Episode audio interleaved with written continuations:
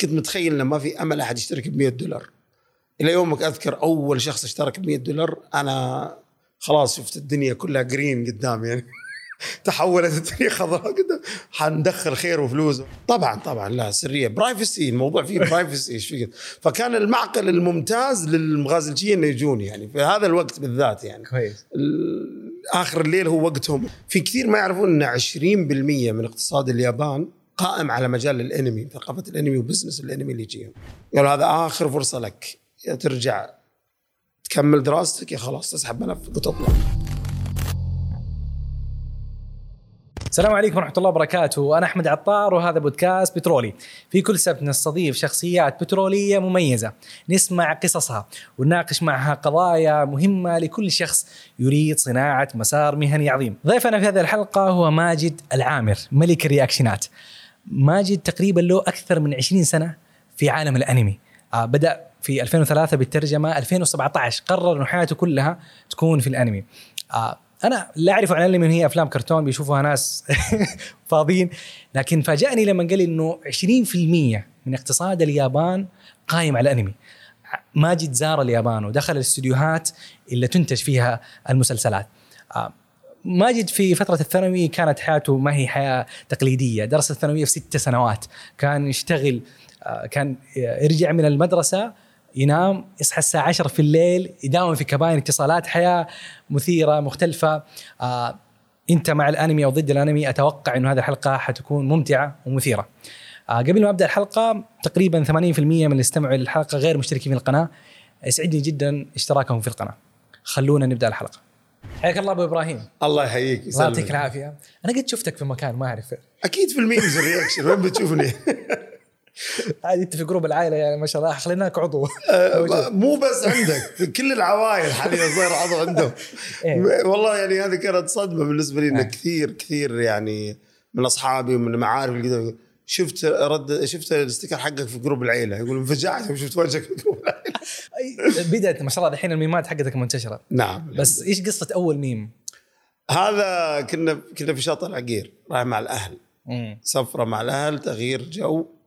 وكنا أنا كنت تعبان تعبان تعبان ماشي بعد نوم. فاضطريت إني أروح أنام في السيارة. نمت لي في السيارة أنا من شخص عادي أنام في أي مكان. متعود إني أنام. نمت تقريبا ساعتين ثلاث ساعات فصحيت من النوم مصدع وتعبان وحالتي حالة. ف جيت جلست ما كان في إلا أخوي إبراهيم واخوي أحمد بس. وضع ببساطة أحمدي يعني. جلست وكنت يعني فاتح الزرارين هذين كذا عشان باخذ نفس بيصحصح والجو كان جميل الله حق صب لي فنجان قهوة أخوي إبراهيم وقعدت أشرب. إبراهيم أخوي يحب يلتقط لي لقطات كذا من ورا الشاشة يعني بدون أدري. فلقطني وأنا مو منتبه انه بيصورني أصلا. وبعد ما صورني استأذن مني قال لي قام يضحك وقال لي عادي أنشر. قلت لا أنشر في السناب عادي ما, ما تفرق معي يعني. ولا احد يشوف أصلا. هذه الفكرة يعني. بيشوفونها بيشوفون الجمهور متابعينا اللي يحبونه وكذا عادي ما ما في إحراج بالنسبة لي. وحتى لو انتشرت أنا ما زعلت ولا تضايقت أصلا انتشرت. طبعا تعليق ما كان كاتبه أخوي إبراهيم تعليق كتبه شخص ثاني بعدين. هذا سابع فنجان له. ففي ناس يعني تضايقوا من التعليق. أنا والله بالنسبة لي ما تضايقت. وقلت غردت حتى طلعت في سناب ونشرته في تويتر الكلام هذا إنه يا أخي لا تحكم على الشخص إنه متعمد الاهانه ممكن يعني كلنا عبيد لله كلنا كذا. فمو مقصد إنه كتب الكلمة ذي استنقاص أو إهانة لي أو كذا. في كثير قالوا لا المفروض إن إحنا ما نستخدم هذا ال reactions. أنا أحس بتأنيب الضمير استخدمت هذا ال reaction حقك. و... يا جماعة عادي خذوها take it easy يعني الموضوع ما هو ب- مره مرة حساس بالنسبة لي أو يضايقني. بس الصدمة كانت إنه يعني بعد ما انتشرت الصورة بشهرين أو ثلاثة شهور كذا نسيبي أرسلها في group العيلة يقول الصورة دي انتشرت في كل مكان. قام يشوفها في جروبات رابعة واصحابه وكذا. يا رجال بس صدركم بس. ما, ما توقعت إنها بتكون لها هذه الأصداء وبتتم تنتشر وتتداول إلى يومنا هذا. إحنا أكثر من خمس سنوات أو ست سنوات من أوه. انتشر. اي ال memes هذا مرة قديم. هذا أقدم واحد يعني. هذا أقدم. ما هو الأساس هو بداية الانتشار كان هذا يعني. أوه. ولا كنت متوقع إنه بعدين لما بديت أسوي إحنا نسوي reactions ردة فعل مباشرة على مباشرة في في التويتش وتنزل على الإنستغرام تنزل على اليوتيوب تنزل في كل مكان. ما كنت أتوقع إن الناس بيأخذونها يعني خلاص اقتطع ونزل اقتطع ونزل ويركبون عليها. طبعا في شغلات الله حق تتركب على مقاطع يعني ما تضحك. تصلح ما تصلح تنتشر هذه هذه أنا ماني دخل فيها هذه ذنب على اللي نشرها واللي ركبها أنا إيه. ماليش دعوة أنا أيوه أيوه أيوة. أنا جاتني مقاطع يعني مخلة يعني ما تصلح اوه يعني بس. تضحك تضحك نعم بس أنا ما أنشرها يعني ولا ولا أفرح فيها بكيف اللي نشرها بكيف بس الله يظهر من شخصيتك دائما في بساطة يعني يمكن الحمد لله. اللي على شخصيتك في الكاميرا زي برا الكاميرا. الحمد لله برضو كثير قالوا لي هالكلام يعني. أنا ما أحب أتصنع صراحة وقت الكاميرا وقت التصوير كلهم يقولوا لي أنا انصدمنا إنك أنت كذا توقعنا بنشوفك غير. يا جماعة أنا ما أتصنع أنا اللي قدام الكاميرا هو نفس اللي خلف الكاميرا الحمد إيه. لله يعني. بس العفوية والبساطة ما ما تجيب لك مشاكل؟ آه لا ولله الحمد ما أذكر ابدا. يعني ممكن بعض الناس يفهموني غلط. آه في في مشكلة تصير لي كثير. ما أنا ما أعتبرها مشكلة بس ناس يعني لما يجوني الجمهور يصورون معي يعني الميانة طايحة. تحس إنهم كأنهم يعرفوني من من سنين. يعني متابعيني سنين. أغلب الفان بيس حقنا الحمد لله حق قناتنا جمهور الأنمي. عاشقين للانمي وعاشقين لقناة إيشو. فلما يجي يسلم علي بعضهم حتى يجي يضمني عادي. إيه. فهمت؟ يعني يشوفني كذا يجي يضمني. وهو أنا ما أعرفه. فهمت؟ بس هو يعرفني من خمس سنوات سبع سنوات يتابعني ويعرفني. أنا الحمد لله ما عمري حسيت بإحراج أو يعني إني أزعل أو أتضايق من هذا الشيء. بس في ناس حولي مثلا ربع تعرفه؟ يعرفك من زمان. لا يا جماعة عادي من متابعيني أنا خلاص صد أعرف من النظرة. إذا جاني أعرف انه من متابعيني فبالعكس اتقبلهم بصدر رحب ما جميل جميل جميل. طبعا أنت خلينا نقول فترة الثانوي كانت من الفترات المهمة في حياتك. الصعبة والمهمة واللي غيرت فيني شيء كثير. أنت أخذت الثانوي في ست سنوات تقريبا. بالضبط. بس قبل ممكن لو رجعنا خطوة انه أنت بعد ما غلقت في ابتدائي دخلت المعهد العلمي. بالضبط. المعهد آه، العلمي هذا فيه دراسات شرعية إسلامية. بالضبط. في كثير يمكن ما يعرفون حتى إلى الآن إيش اسم المعهد العلمي. يعني الاسم يوحي إلى علمي science إنه علم وفيزياء وكيمياء. ما في ما في علوم أصلا. درست دراسات متوسط ما درست علوم. ما في فيزياء ما في كيمياء ما في أحياء. ال English مرة بسيط ال- ال- الرياضيات مرة مبسط. منهج مخصص بالكامل كنا ندرس آه، خمس أيام الخمس أيام كلها كل يوم قرآن كل يوم توحيد كل يوم فقه كل يوم آه كنا ندرس فرائض اللي هو تقسيم الإرث التركة. ندرسها من المتوسط. آه. أي من الابتداء من المتوسط لين الثانوي أنت تدرس علوم دينية بحتة. تجهيزا إنك تكون تدخل كلية الشريعة جامعة الإمام محمد آه، بن سعود. وتدخل آه، يعني تكون قاضي تكون فالخطة إنه مشروع شيخ. إيه طبعا هذا أمي الله يرحمها يغفر كان- هذا طموحها يعني كانت دائما تدعي بذا الشيء سبحان الله. الله يرحمها- الله يرحمها ويغفر لها يا رب. أيوة. كان حلمها وطموحها إني أطلع إمام مسجد شيخ آه، قاضي.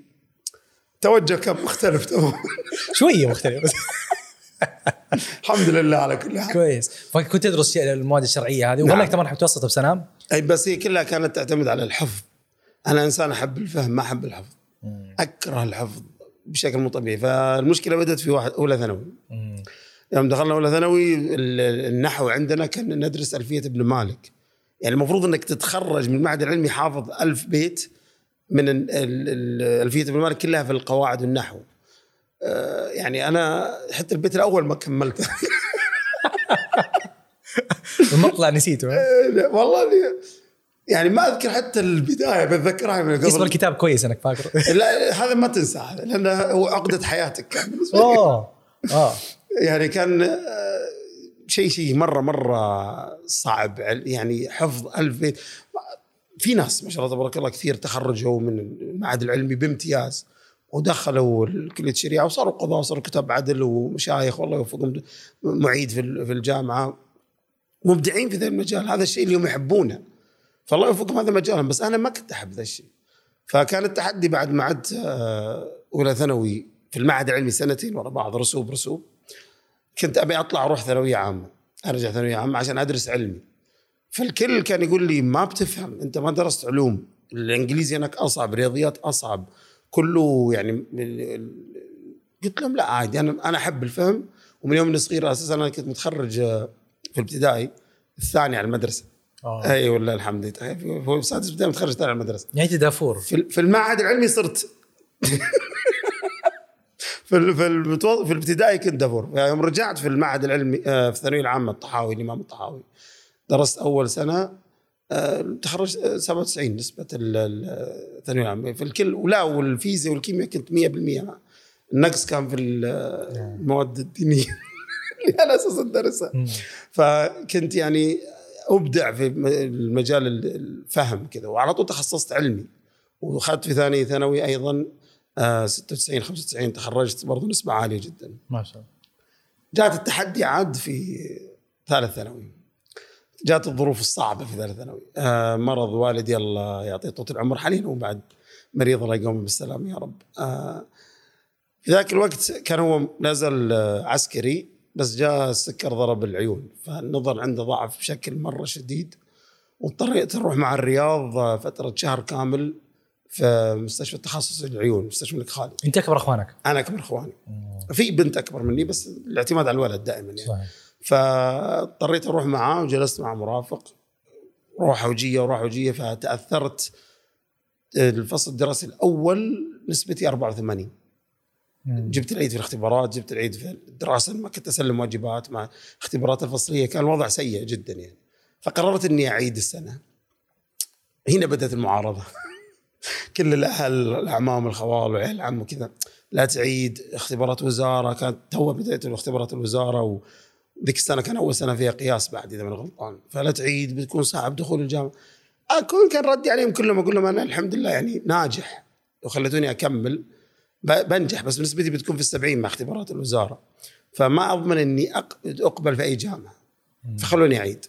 وكان الوضع المادي برضو لأن الوالد أحيل إلى التقاعد.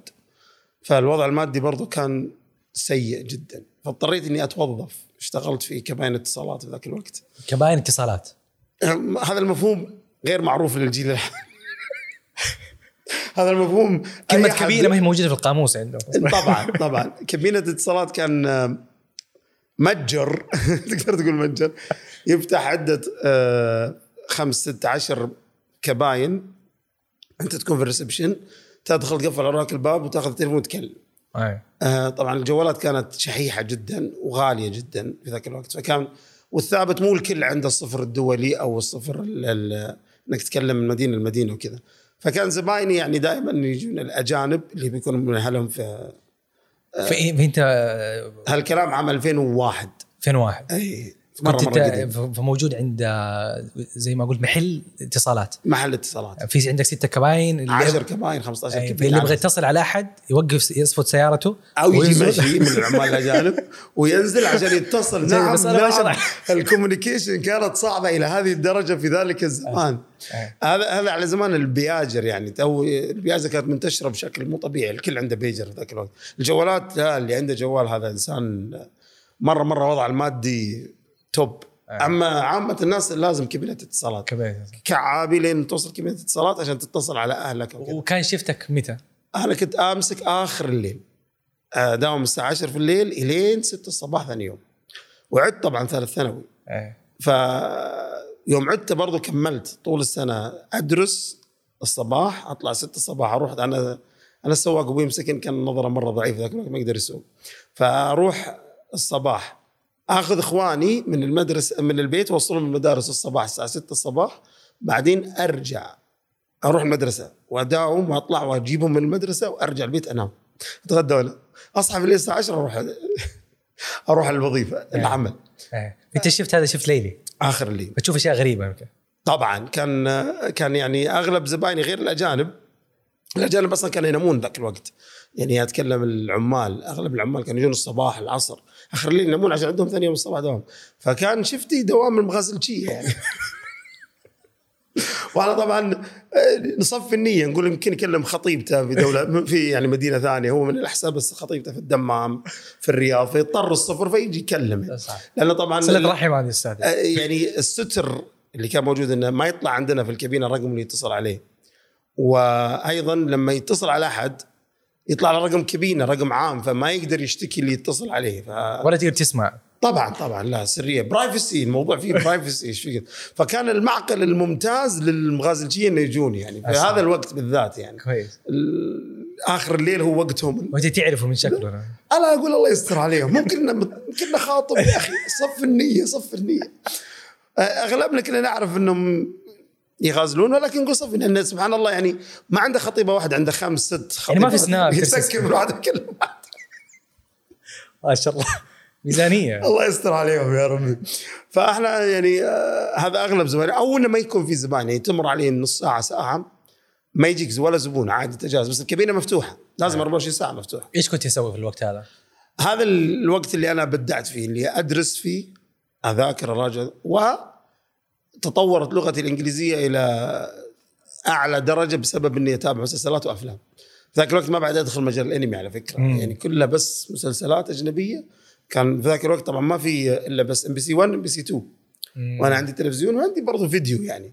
أشت- أشت- أجيب الشرايط الأفلام الجديدة اللي ما تعرض أتابعها في الفيديو. يعني هم الله يعطيهم العافية أصحاب الكباين.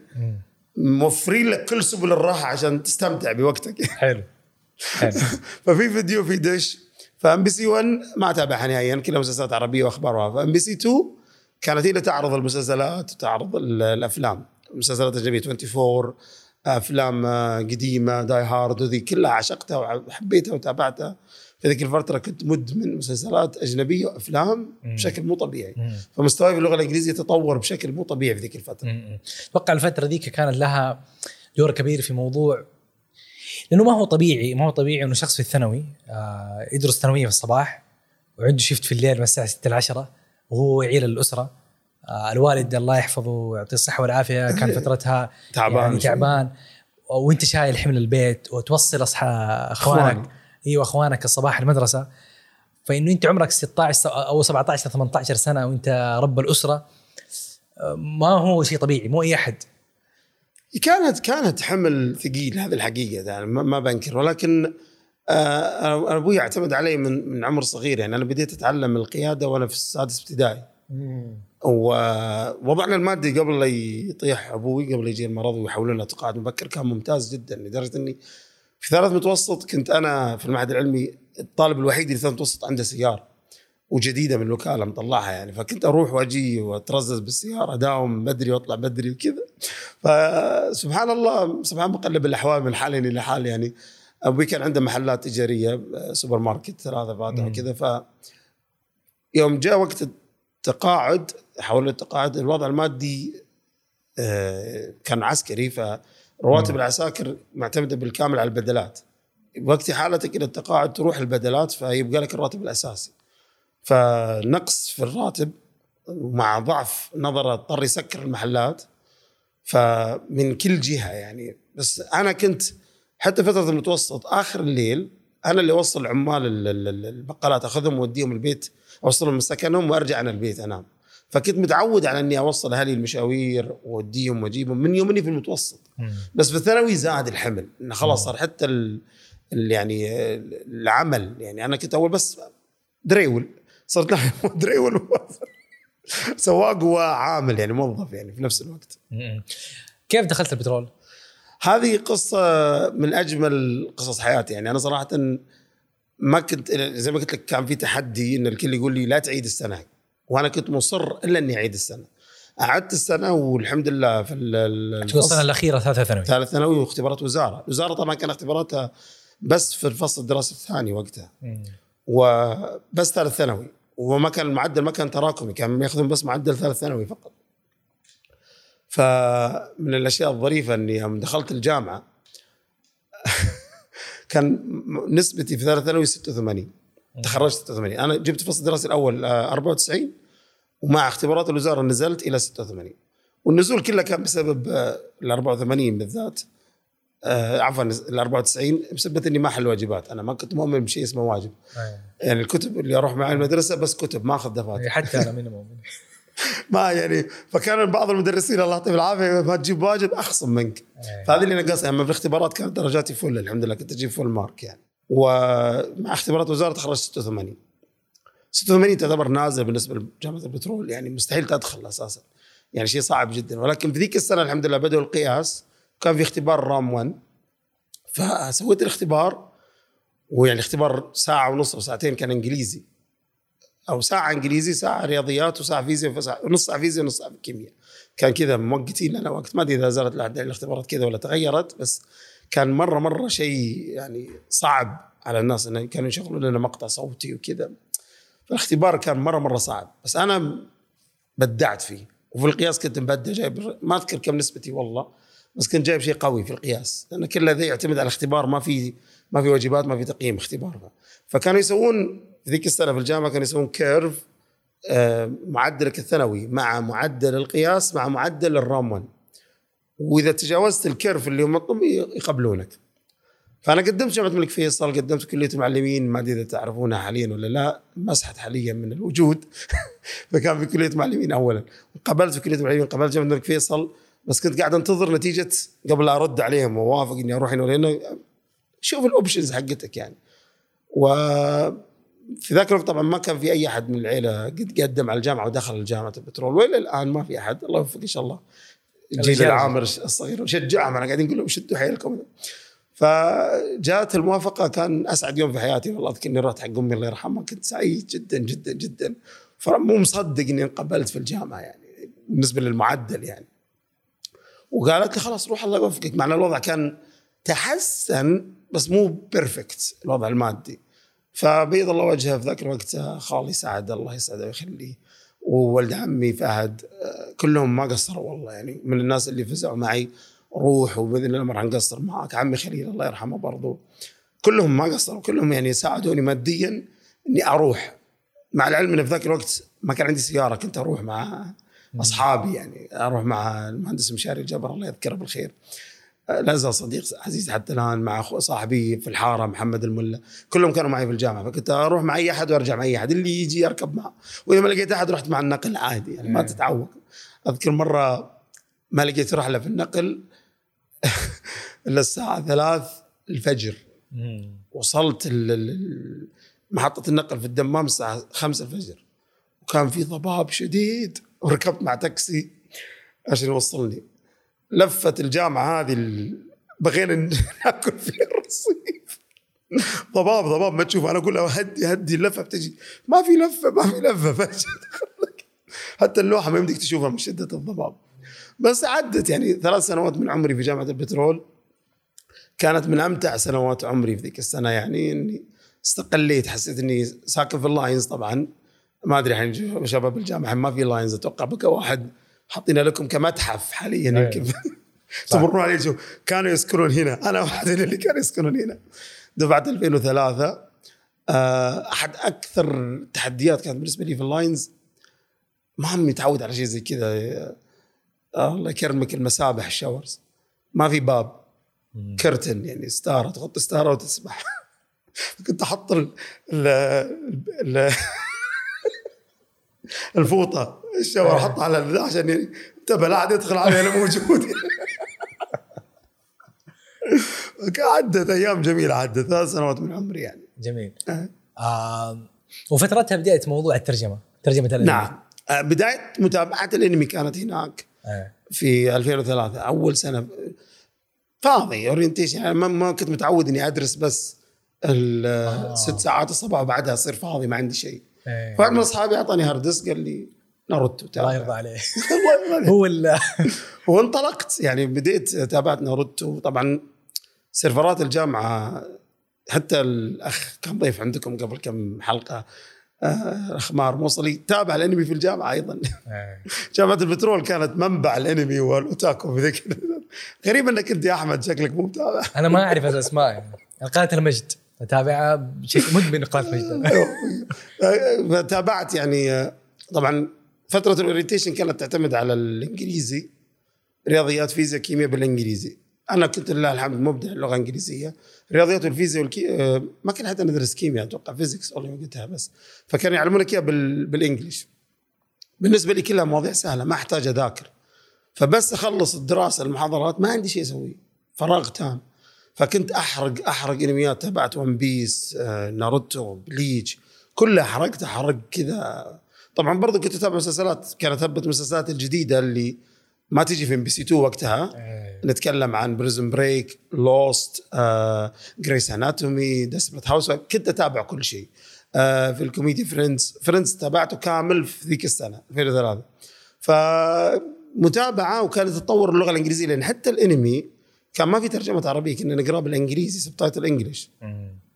فاقراه بالترجمة الإنجليزية ويطور القراءة حقتي سرعة القراءة فكنت أتطور في اللغة الإنجليزية كفهم وكقراءة وكسمع في Friends وكل اللغة الإنجليزية حقتي قاعدة تتطور بشكل هي كانت قوية جدا هي اللي ساعدتني في دخول الاختبار الرام مم. يعني أذكر أول سنة في الجامعة أصحابي الله يذكرهم بالخير آه، مهندس مشاري آه، أخوي أحمد وأخوي سلطان وعبد العزيز الروميت حقي كل ما سألوني عن النسبة حقتي في الثانوي أقول 86 يقول من وسطتك؟ على طول.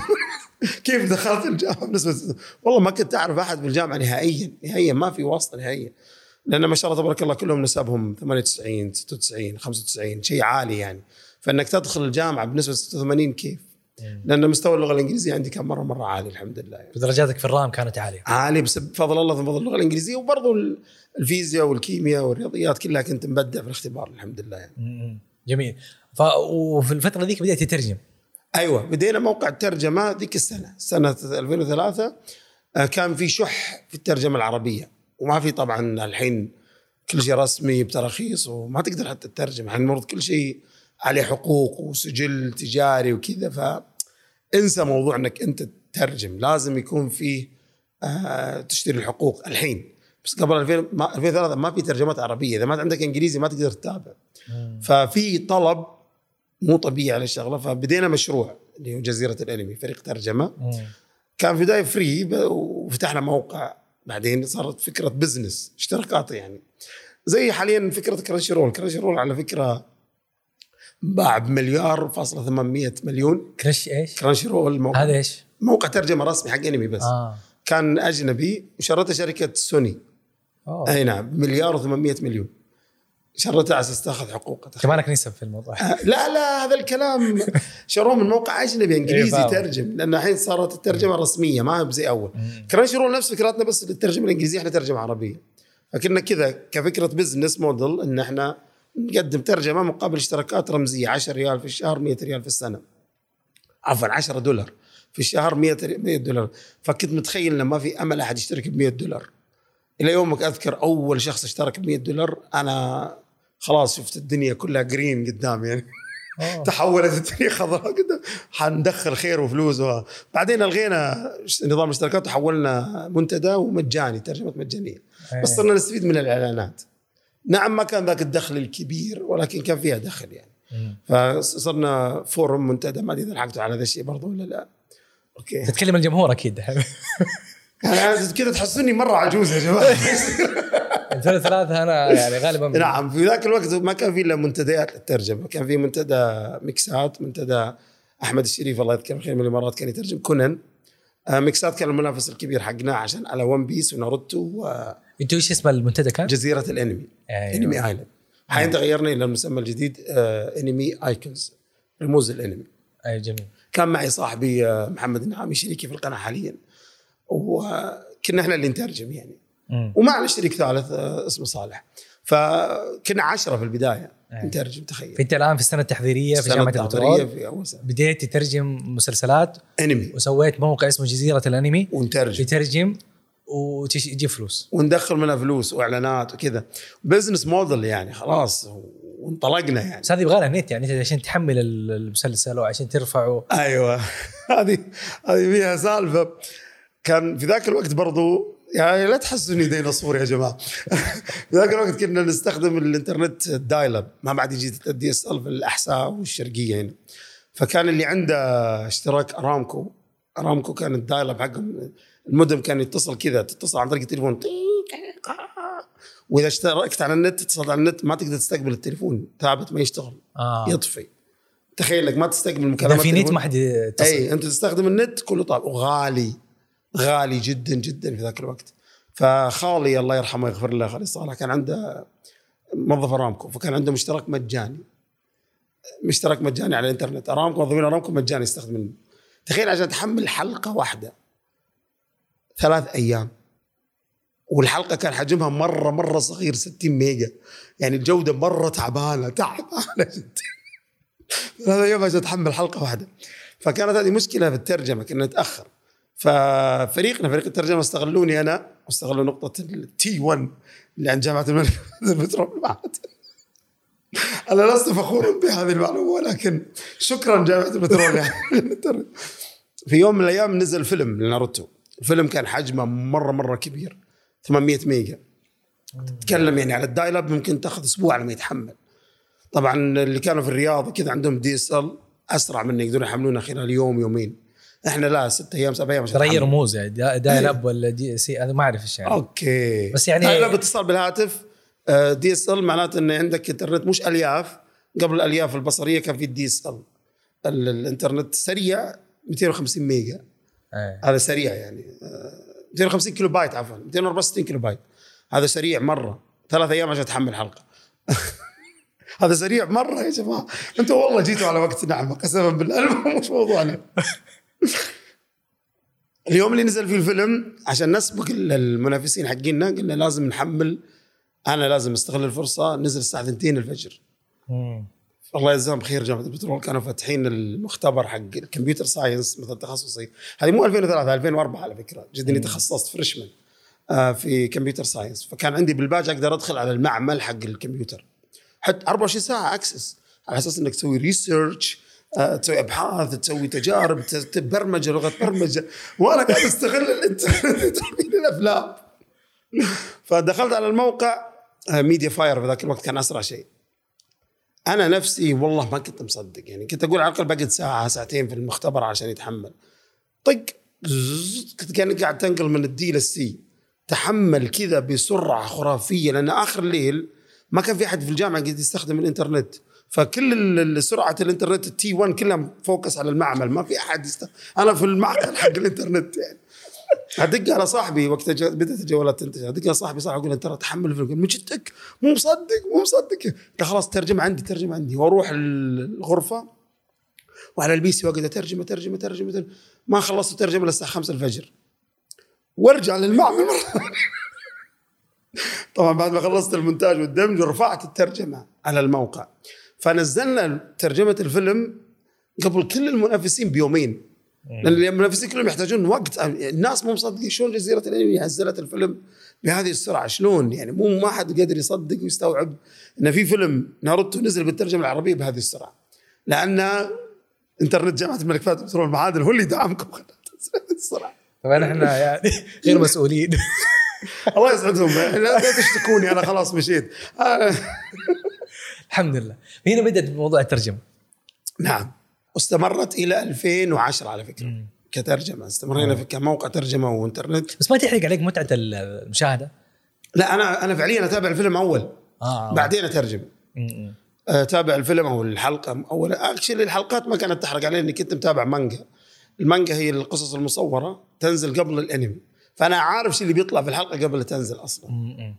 فطبعا انت جلست 2003 2004 2005 تقريبا في الجامعة؟ نعم. وبعد كذا صارت لك قصة وطلعت من البترول. نعم للأسف آه، قدر الله ما شاء فعل توفت والدتي الله يرحمها. طبعا هو قبل ما توفت 2005 هي شخصت بالمرض آه، سرطان في القولون سنة 2005 وقتها طبعا آه، والدتي الله يرحمها ما كانت تبي تخوف أخواني ولا أخواتي ولا حتى أبوي. فما كان أحد يدري عن الموضوع إلا أنا بس. يعني رحت معها المستشفى كانت حالتها مرة مرة تعبانة تنومت وسووا لها استئصال لنص الكبد والقولون وكل شيء ف still حتى مع الاستئصالات تمت still آه، مريضة. آه، فبعد العملية جاني الدكتور جلس معي لأن أبوي كان مسكين ضرير ما يقدر يروح فأنا اللي كنت أراجع مع المستشفى. ففي الغرفة مع أمي قال لي ترى مرض سرطان و stage 3 ويعني ما أقدر أستأصل خلاص منتشر في الكبد بشكل كبير ما أقدر أستأصل. فلازم تروحون الرياض وتشوفون إذا في مجال يستأصلون هناك ولا آه، بتكملون على ال chemo. وال chemo ممكن ياخذ سنة سنتين علاج. هنا أنا قررت إني خلاص لازم أوقف الجامعة ما أقدر أكمل. فسويت طي قيد الجامعة الله يجزاهم خير والله كانوا متعاونين جدا جدا جدا يعني. توقف آه، دراستك طي قيد في semester وترجع ال semester اللي بعده. هذا في البداية يعني كنا متفائلين إن شاء الله اني بتروح الرياض بتسوي عملية استئصال وبترجع وبكمل دراستي. ولكن قدر الله ما شاء الله يوم رحنا الرياض الدكتور قال لا ما في مجال الاستئصال ولازم تحب تبدأ ال chemo الآن باسرع وقت. ورجعنا للحرس وبدأت تتراجع في الحرس جلسات chemotherapy طبعا ال chemotherapy مرة مرة متعب ومرة وهي ما تبي أحد من العيلة يدري. نهائيا كانت مصرة ان ما حد يدري ما تبي تخوف أحد الله يرحمه ويغفر لها فاضطريت إني اراجع معاها كل مرة كل مرة كل مرة. فوقفت الدراسه بعد semester حالتها ازدادت سوء ما تحسنت. فجو الجامعة دقوا علي بترجع قلت لها أعطوني semester ثاني. بعدها في نفس المستشفى اللي أنا راجع مع مستشفى الملك, الملك عبد العزيز الحرس الوطني فتحوا وظائف. كانوا يطلبون بس شهادة ثانوي ولغة إنجليزية. والوضع المادي كان لا يزال ما تحسن يعني لا يزال الوضع المادي سيء. فقلت بتوظف وبعدين يعني إن شاء الله الله يقومها بالصحة والسلامة. أرجع للجامعة لما تخلص. توظفت آه، سنتين معهم سنة معهم ووالدتي لا زالت تراجع تراجع تراجع. وحالتها كانت كل ما لا تزداد سوءا والدكتور صدمني يعني قال لي no treatment خلاص يعني السرطان مو موقف انتشار لا زال ينتشر حتى مع الكيماوي. مع الكيماوي كان تعبها بشكل مو طبيعي الله يرحمه ويغفر له. قدر الله ما شاء فعل بعد سنة توفت الله يرحمها وأنا كنت في المستشفى وقتها. هذا شيء طمني ريحني يعني بشكل ما تصور كيف اني أنا موجود معها في المستشفى. وحتى نقلت أول ما توظفت توظفت السنترال تحت وهي تراجع فوق. بعدين نقلت من تحت لين فوق عندها في القسم صرت في نفس أوه. الجناح اللي تتعالج فيه أنا موجود. فضل الله فضل اللغة الإنجليزية اللي كنت أتابع يعني تطورت لغتي فكانوا محتاجين مترجم. فتحوا position unit assistant اللي هو مترجم بين الدكتور والممرضات يعني كذا والمرضى يعني مترجم لهم. فكنت شغال في نفس القسم وقت ال break ال lunch break أروح أقعد عندها. أي وقت فرصة إني أقدر أطلع أروح أروح أجلس معاها وأرجع. كانت يعني فترة صعبة جدا مرضى. اصعب حتى من فترة الثانوي ولكن الحمد لله على كل حال. آه بعد ما توفت الله يرحمها دقوا على الجامعة هذا بعد سنتين. قالوا هذا آخر فرصة لك. يا ترجع تكمل دراستك يا خلاص تسحب ملفك وتطلع. وقتها كنت أنا اوريدي ماخذ قروض من البنك سيارة عندي اقساط طلعت سيارة عندي اقساط ما كان في مجال أرجع نهائيا ما كان في مجال أرجع. فقلت خلاص الله يعطيكم العافية ما قصرت ورحت سحبت ملفي وكملت وظيفتي يعني. أنت الآن مترجم في مستشفى. طبعا ال ال ال وقت وقت مرضها الله يرحمها ويغفر لها كنت كان أصحابي شايلين الترجمة وكذا. أنا بس stand by يعني كله من سالفتك. أنا بس stand by في حال إني أنا فاضي.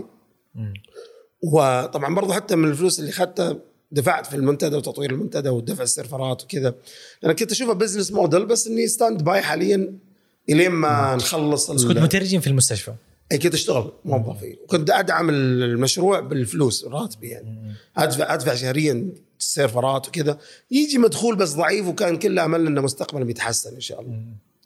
فترة ال 2007 2008 توفت الله يرحمها. وخلاص عاد بعدها تفرغت للموقع. ما ما بعد أتزوج ما عندي شيء وظيفة والموقع. إيش كانت وظيفتك وقتها؟ اي أي كنت ليه ما ليه ما استقلت من الحرس؟ أنا unit assistant نفس الوظيفة بس فيها بوزيشنات unit assistant 3 2 1 تترقى يعني. فترقيت اخذت ترقية برضو. واستقلت بعدها في 2009 تقريبا. آه لا 2017 تميت 10 سنوات. أوه. اي 10 سنوات في مستشفى الحرس الوطني الملك عبد العزيز مترجم. اي نعم بس برضه في نفس الوقت على الترجمة. وبديت المشروع. بعدها المشروع كبر من كونه مجرد موقع ترجمة إلى حفلات متاجر فتحنا متاجر للانمي. كنا من أول, أول متجر انمي في المملكة العربية السعودية إحنا أول حفل انمي أقيم في السعودية كان حفلنا إحنا حفل جزيرة الانمي. فأنت الآن تقريبا لك أكثر من قرابة 20 سنة. السنة الجاية نكمل 20 سنة في عالم الانمي كترجمة وندعم مجال الانمي كترجمة كحفلات كمتاجر. فتحنا حتى مقهى في الاحساء قبل فترة الكورونا 2018 فتحنا مقهى لمدة سنة ونص أو سنتين تقريبا لما جت الكورونا وتقفل كل شيء يعني مم. الحمد لله. إيه. فأنت ف... 20 سنة في المجال 20 سنة في مجال الإنمي ولا ومكملين إن شاء الله. الله يقويكم. بس أنا كشخص خليني أدخل شوي كذا محارشة شوي. أي عادي خذ راحتك تشرف أنا كشخص يعني خليني أقول سبحان الله ما, ما لقيت نفسي في الأنمي. يعني ما, ما يمكن كل ما تيجي محاولات الواحد يشوف حاجة ما ما أجد اهتمام. بس اليوم اليوم قد ما الواحد بغض النظر مع أو ضد الأنمي لازم نعترف إنه هو سوق موجود. صحيح. نعم. آه بيجيب فلوس بيجيب فرص. آه الآن هيئة الترفيه بتدعم الأنمي.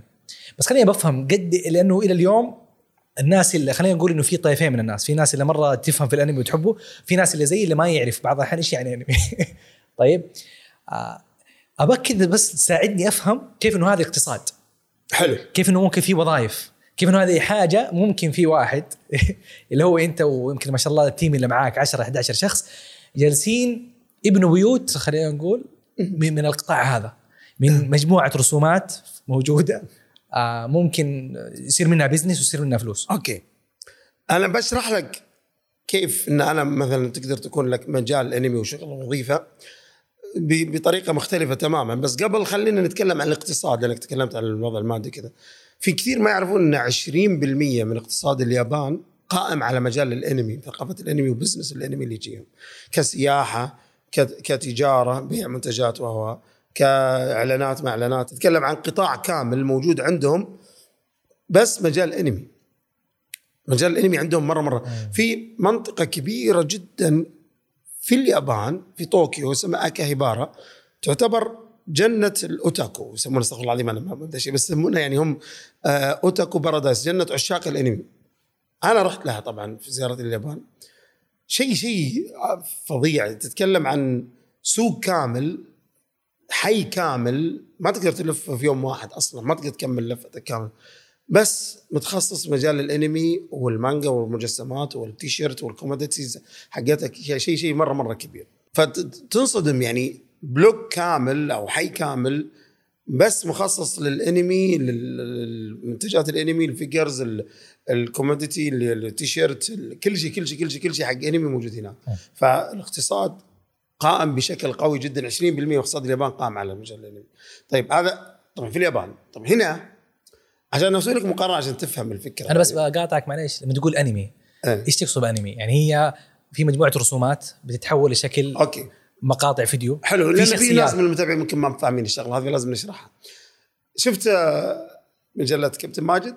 إيه. مانجا هذا في اليابان بدت كذا مجرد قصص مصورة يسمونها مانجا. آه طبعا في أمريكا تسمى كوميكس سوبرمان باتمان و... حاليا سوبرمان باتمان سبايدر مان هذه كلها تحولت أفلام. أفلام حقيقية live action وقوية وخرج قبل تتحول أفلام حولوها في أفلام كرتون في أمريكا. ما كانت ذاك النجاح إلا في أمريكا مو برا العالم. في اليابان القصص المصورة هذه تحولت إلى أفلام كرتون. إحنا نسميها أفلام كرتون بس هي اسمها سماها الفعلي في اليابان أنمي. أنت تعرف أنمي وانت تابعت أنمي. تابعت عدنان ولينا تابعت سلام دانك تابعت آه، كابتن ماجد هذه كلها أنمي. طيب شو اللي يقابلها الكرتون؟ توم جيري آه، سبونج بوب هذه كرتون هذه أمريكية. ف style الرسم الأمريكي مختلف عن ال style الأمريكي style الرسم الياباني. مع العلم إن أصلا في الأساس هم اليابان. آه الأمريكان نسخوهم في البداية بعدين طوروا style هم الخاص. ففي منافسة قوية بينهم طول الفترة الماضية. ما حد كان متخيل انها ممكن تسوي business يعني والت ديزني شركة ديزني هل أنت تتخيل ان شركة عملاقة زي كذا قائمة بس كانت بتفلس لولا فيلم Lion King فيلم Lion King هو اللي أنقذ والت ديزني من الإفلاس. ففيلم واحد فجر الدنيا في السينما و- أعاد الشركة من جديد والحين سوت أفلام ومسلسلات و amusement park وغيرها وغيرها وغيرها. ف زي ما هذه تنعش الاقتصاد وتسوي هناك برضه في اليابان تنعش. طيب نرجع للسؤال اللي أنت قلت كيف أنت ممكن تفتح business أو تسوي business أو تعيش على الأنمي هنا؟ بضرب لك مثال شوي شاطح بس عشان تفهم الفكرة. هل ممكن تشوف أحد محلل رياضي عايش بس على إنه يكتب ويطلع في التلفزيون؟ هي نفس الفكرة. أنت المحلل الرياضي هذا هل يلعب كورة؟ لا. هل بشرط إنه يلعب كورة؟ حتى مو بشرط إنه يلعب كورة من قبل بس إنه مهتم في ذا المجال صح ولا لا؟ فكثير يقول أنت ما رسمت مانجا ما رسمت أنمي كيف تصير محل طيب مو شرط أنا حاب المجال هذا متعمق فيه فاهمه أقدر أتكلم فيه أقدر أحلله أقدر أشرحه. ف زي ما ناس تحب الرياضة وفي برامج تحليل للكورة وتتوقع كم يفوز هذا الفريق على هذا الفريق على هذا الفريق من اللي بيفوز بالدوري نهاية الموسم. نفس الشيء مجال الأنمي نفس الشيء ترى. نحن نحلل هذه المعركة وهذه الحادثة من اللي بيفوز فيها من اللي بيصير فيها كيف بتصير في النهاية من اللي بينتصر على من اللي بينتصر. في نهاية القصة إيش الكاتب ممكن يسوي؟ هذا اللي إحنا نسويه بالضبط. فحاليا كقناة يوتيوب قبل قلت لك ترجمه الحين تحولنا إلى قناة يوتيوب في سنة 2014 جاني اعز أصحابي صديق عمر أكثر من 25 سنة حاليا محمد الناعمي هذا هذا تعرفت عليه في المعهد العلمي على فكرة كان صديق لي هو من كان أيام حافظ. الألفية ولا زيك؟ آه، كيف؟ الألفية كان يحفظها ولا؟ تخرج من جامعة المعهد العلمي تخرج من جامعه الإمام اللي. كلية الشريعة في الاحساء تخرج منها نعم. واشتغل مدرس فترة واشتغل معي في مستشفى الحرس.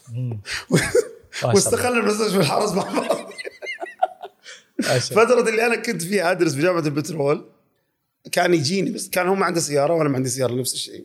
بس كان هو مدرس في جامعة مدرس أهلية هنا في الدمام. فكنا نلتقي ونطلع ونروح ونجي.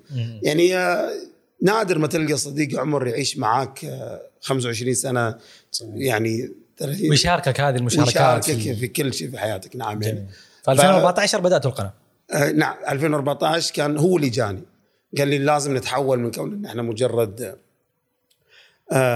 من ترجمة ومنتدى ومتاجر ليش ما ندخل في مجال ال social media؟ فعليا وقتها أنا بديت أهتم بذا الشيء. بديت أتابع ال gamers. آه، قنوات ال gaming كيف ما شاء الله بدأت تنتشر وتحقق community وسووا مجال كبير لهم ذيك ذيك الفترة آه، خصوصا يوم جينا نعلن حق حفلنا اللي سويناه في قصر فندق قصر الظهران. هذا أول حفل انمي في السعودية كلها سويناه ثلاث سنوات على التوالي أو سنتين على التوالي والله ماني متذكر. 2010 2011 و2012 نعم. آه، كان حفل صغير جدا الحضور 300 شخص ترى. آه، بس كان في cosplayers. من بين ال cosplayer كان دحومي ثلاث ساعات gamer. جبناه ذيك السنة وكان معلن لحفلنا وسوى الحفل ضجة بعد ما أعلن. فأنا ما كنت أعرف إنه في community في اليوتيوب وكذا وكذا في- لل gaming إنهم ينزلون فيديوهات لعب وكذا وكذا. فقال لي ليش ما نسوي حق الانمي؟ نسوي تحليل ونظريات و... ونتكلم عن الأنمي في اليوتيوب. في البداية استصعبته صراحة يعني بس ما شاء الله عليه كان عنده إصرار وحماس وقلت له يلا خلينا نبدأ. أول ما شرينا الكاميرا أول كاميرا شريناها زر التصوير نص ساعة لما لقينا زر التصوير يعني كنا قاعد نصور صور فوتوغرافية. فالحمد لله انطلقنا يعني بدينا التصوير وبدينا التسجيل. في البداية ما كنت حتى أطلع في القناة كان محمد اللي يطلع أنا كنت خلف الكاميرا. بعدها قمت أطلع أنا قدام الكاميرا وبدينا نقدم انطباعات. وبدينا في تحليل أنا دخلت في تحليل المانجا. هذا شيء جديد في السوق إن القصص المصورة تحلل. طبعا القصص المصورة هذه كان متابعينها قليل. الكل كان يتابع الأنمي كرسم متحرك مع soundtrack مع music ومؤدين أصوات فكانك تشوف فيلم بس إنه متحرك. المانجا لا صور فكيف تتابع أنت صور؟ مم. حتى أنا أذكر كنت وقتها منزل فيديو كيف تقرأ المانجا أصلا. أنا مرة مرة صعب انت لازم أنت تتخيل في مخك كيف تخرج ال- اللقطة والحركة وفي كثير من ال memes وال reaction اللي انتشرت لي كانت من إني وأنا أشرح هذه اللقطات أو أسويها أو أتكلم عنها يعني. لأنها تكون صعبة جدا على الناس في البداية. بعد بعد ما تتعود عليها وكذا تصير تتعود إنك تقرأ عادي تشوفها تشوف اللقطة الإخراجية وتنتبه لها يعني بعد فترة. فكانت البداية في 2014 وكانت بداية كان الناس مو مصدقين إن في مجال إن قناة أنمي تنجح يوم كسرنا ال ألف حاجز ال ألف شيء آه، إنجاز عظيم جدا في مجال الأنمي. قناة أنمي وصلت 100 ألف متابع جميل جميل. أنت قلت إنه الاقتصاد في اليابان قائم إنه هذا عمل بيخرج من اليابان. نعم. في مسلسلات بيبيعوها في آه، مجلات مانجا موجود. آه. في زي ما قلت آه، زي المحلات الناس آه. بتيجي سياحة ناس بتيجي عشان تشوف ال- بالضبط.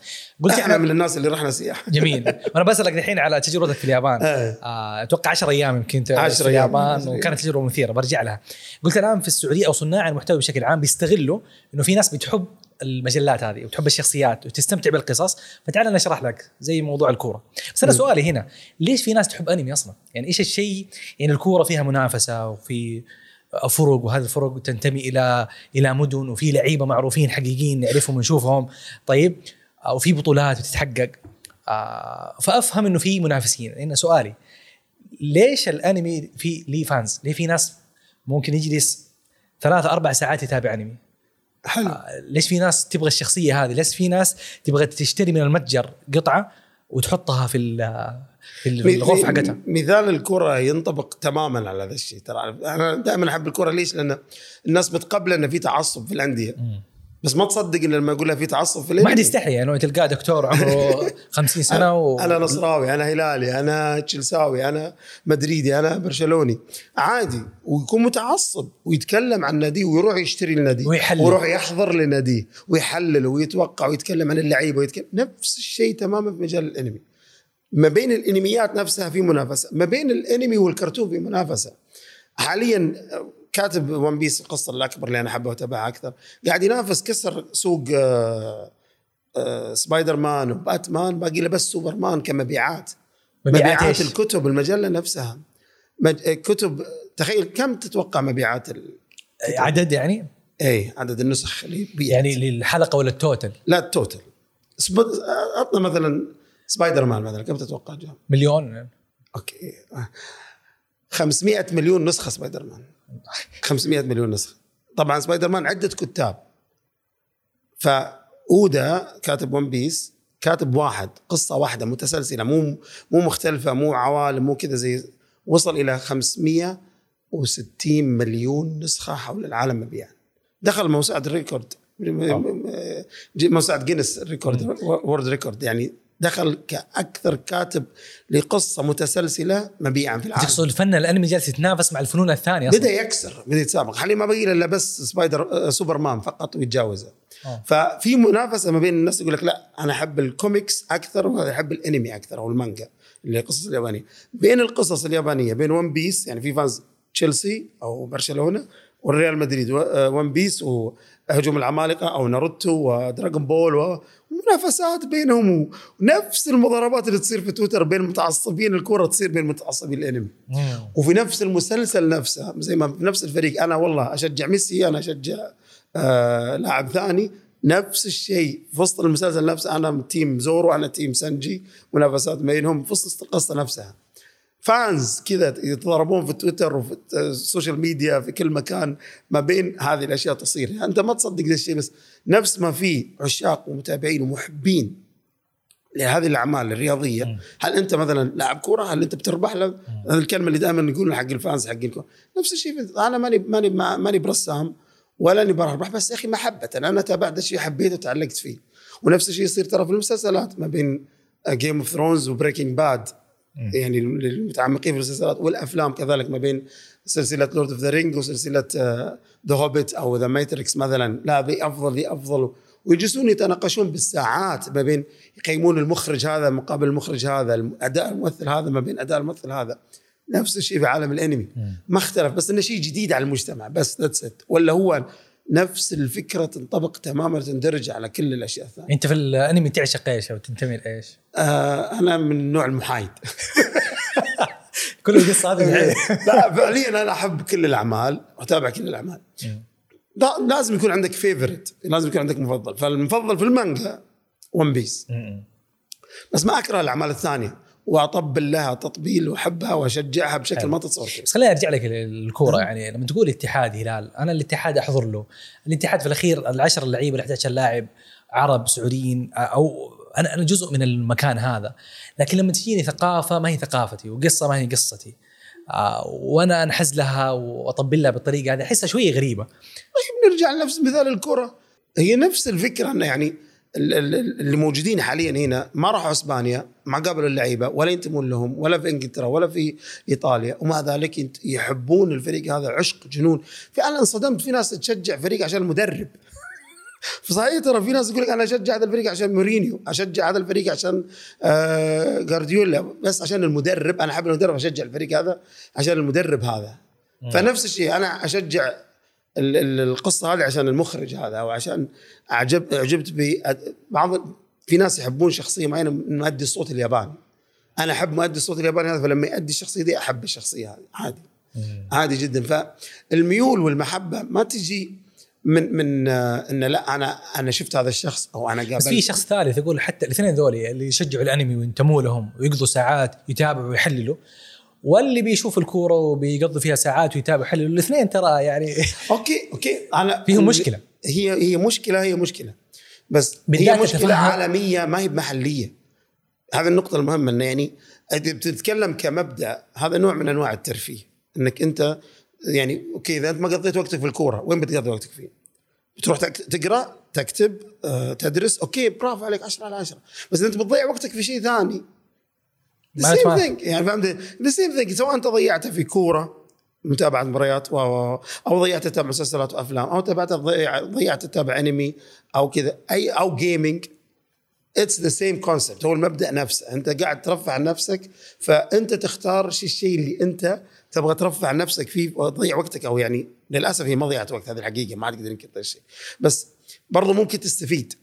في مجال الانمي أنا أشوف انه فيها فائده طبعا. أيوه في فائده لما يكون شخص بيجي فلوس. لا لا مو أتفهم. فائده مادية. أنا أقصد فائده معنوية نفسية إن ذا الشيء يحاولون يعززون فيك شيء يبنون فيك شيء.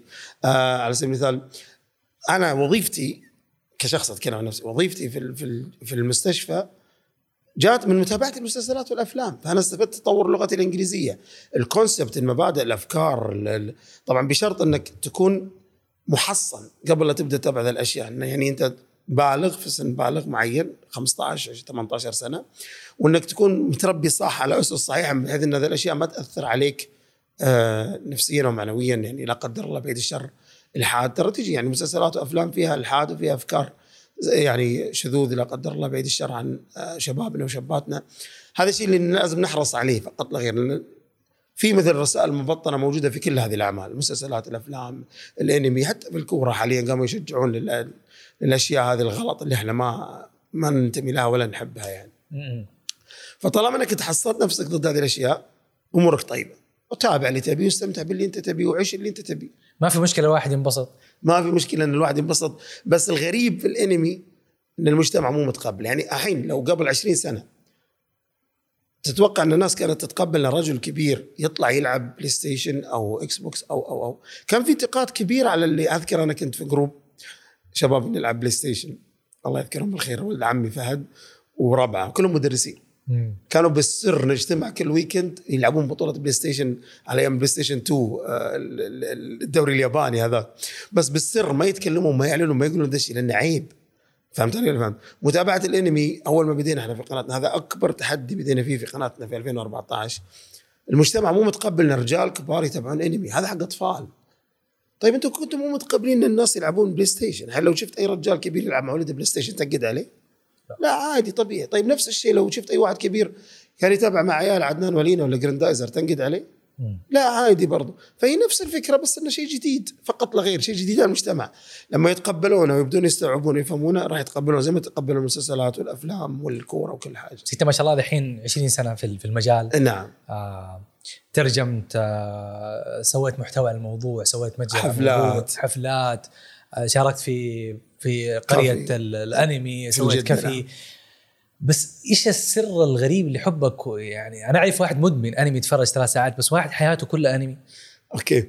أنا حياتي مو كلها أنمي أنا ألعب بلوت ألعب شطرنج أتابع مباريات عادي أتابع أفلام مسلسلات. ولكن الجزء الأهم والأمتع بالنسبة لي هو الأنمي والمانجا. لدرجة إني ليش؟ إيش فين المتعة؟ أي. فين الشيء؟ بفهم. أنا قادر أتخيل.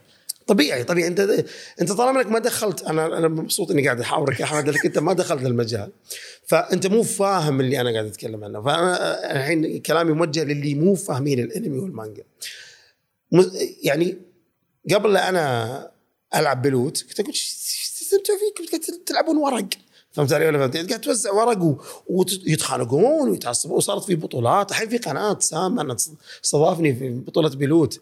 يعني صار في متجر في ما- كافي وفي في شغلات كثيرة قاعدة تصير للبلوت حاليا وهي مجرد لعبة. فكيف كيف تلعبون نفس اللعبة بنفس القوانين؟ كل يوم وما تمل صح ولا لا؟ يوم أنا دخلتها وصرت ألعبها صرت أنا مدمن أنا قاعد ألعبها على الجوال تطبيق. كل يوم ولا أمل لأني أنا حبيت الشغلة دخلت فإذا أنت ما دخلت الشيء ما تقدر تحكم عليه. الين ما تدخل وتعيش جو. هل أنت تستمتع بالمسلسلات والأفلام؟ أستمتع. طيب الأنمي نفس الشيء تماما بل أمتع.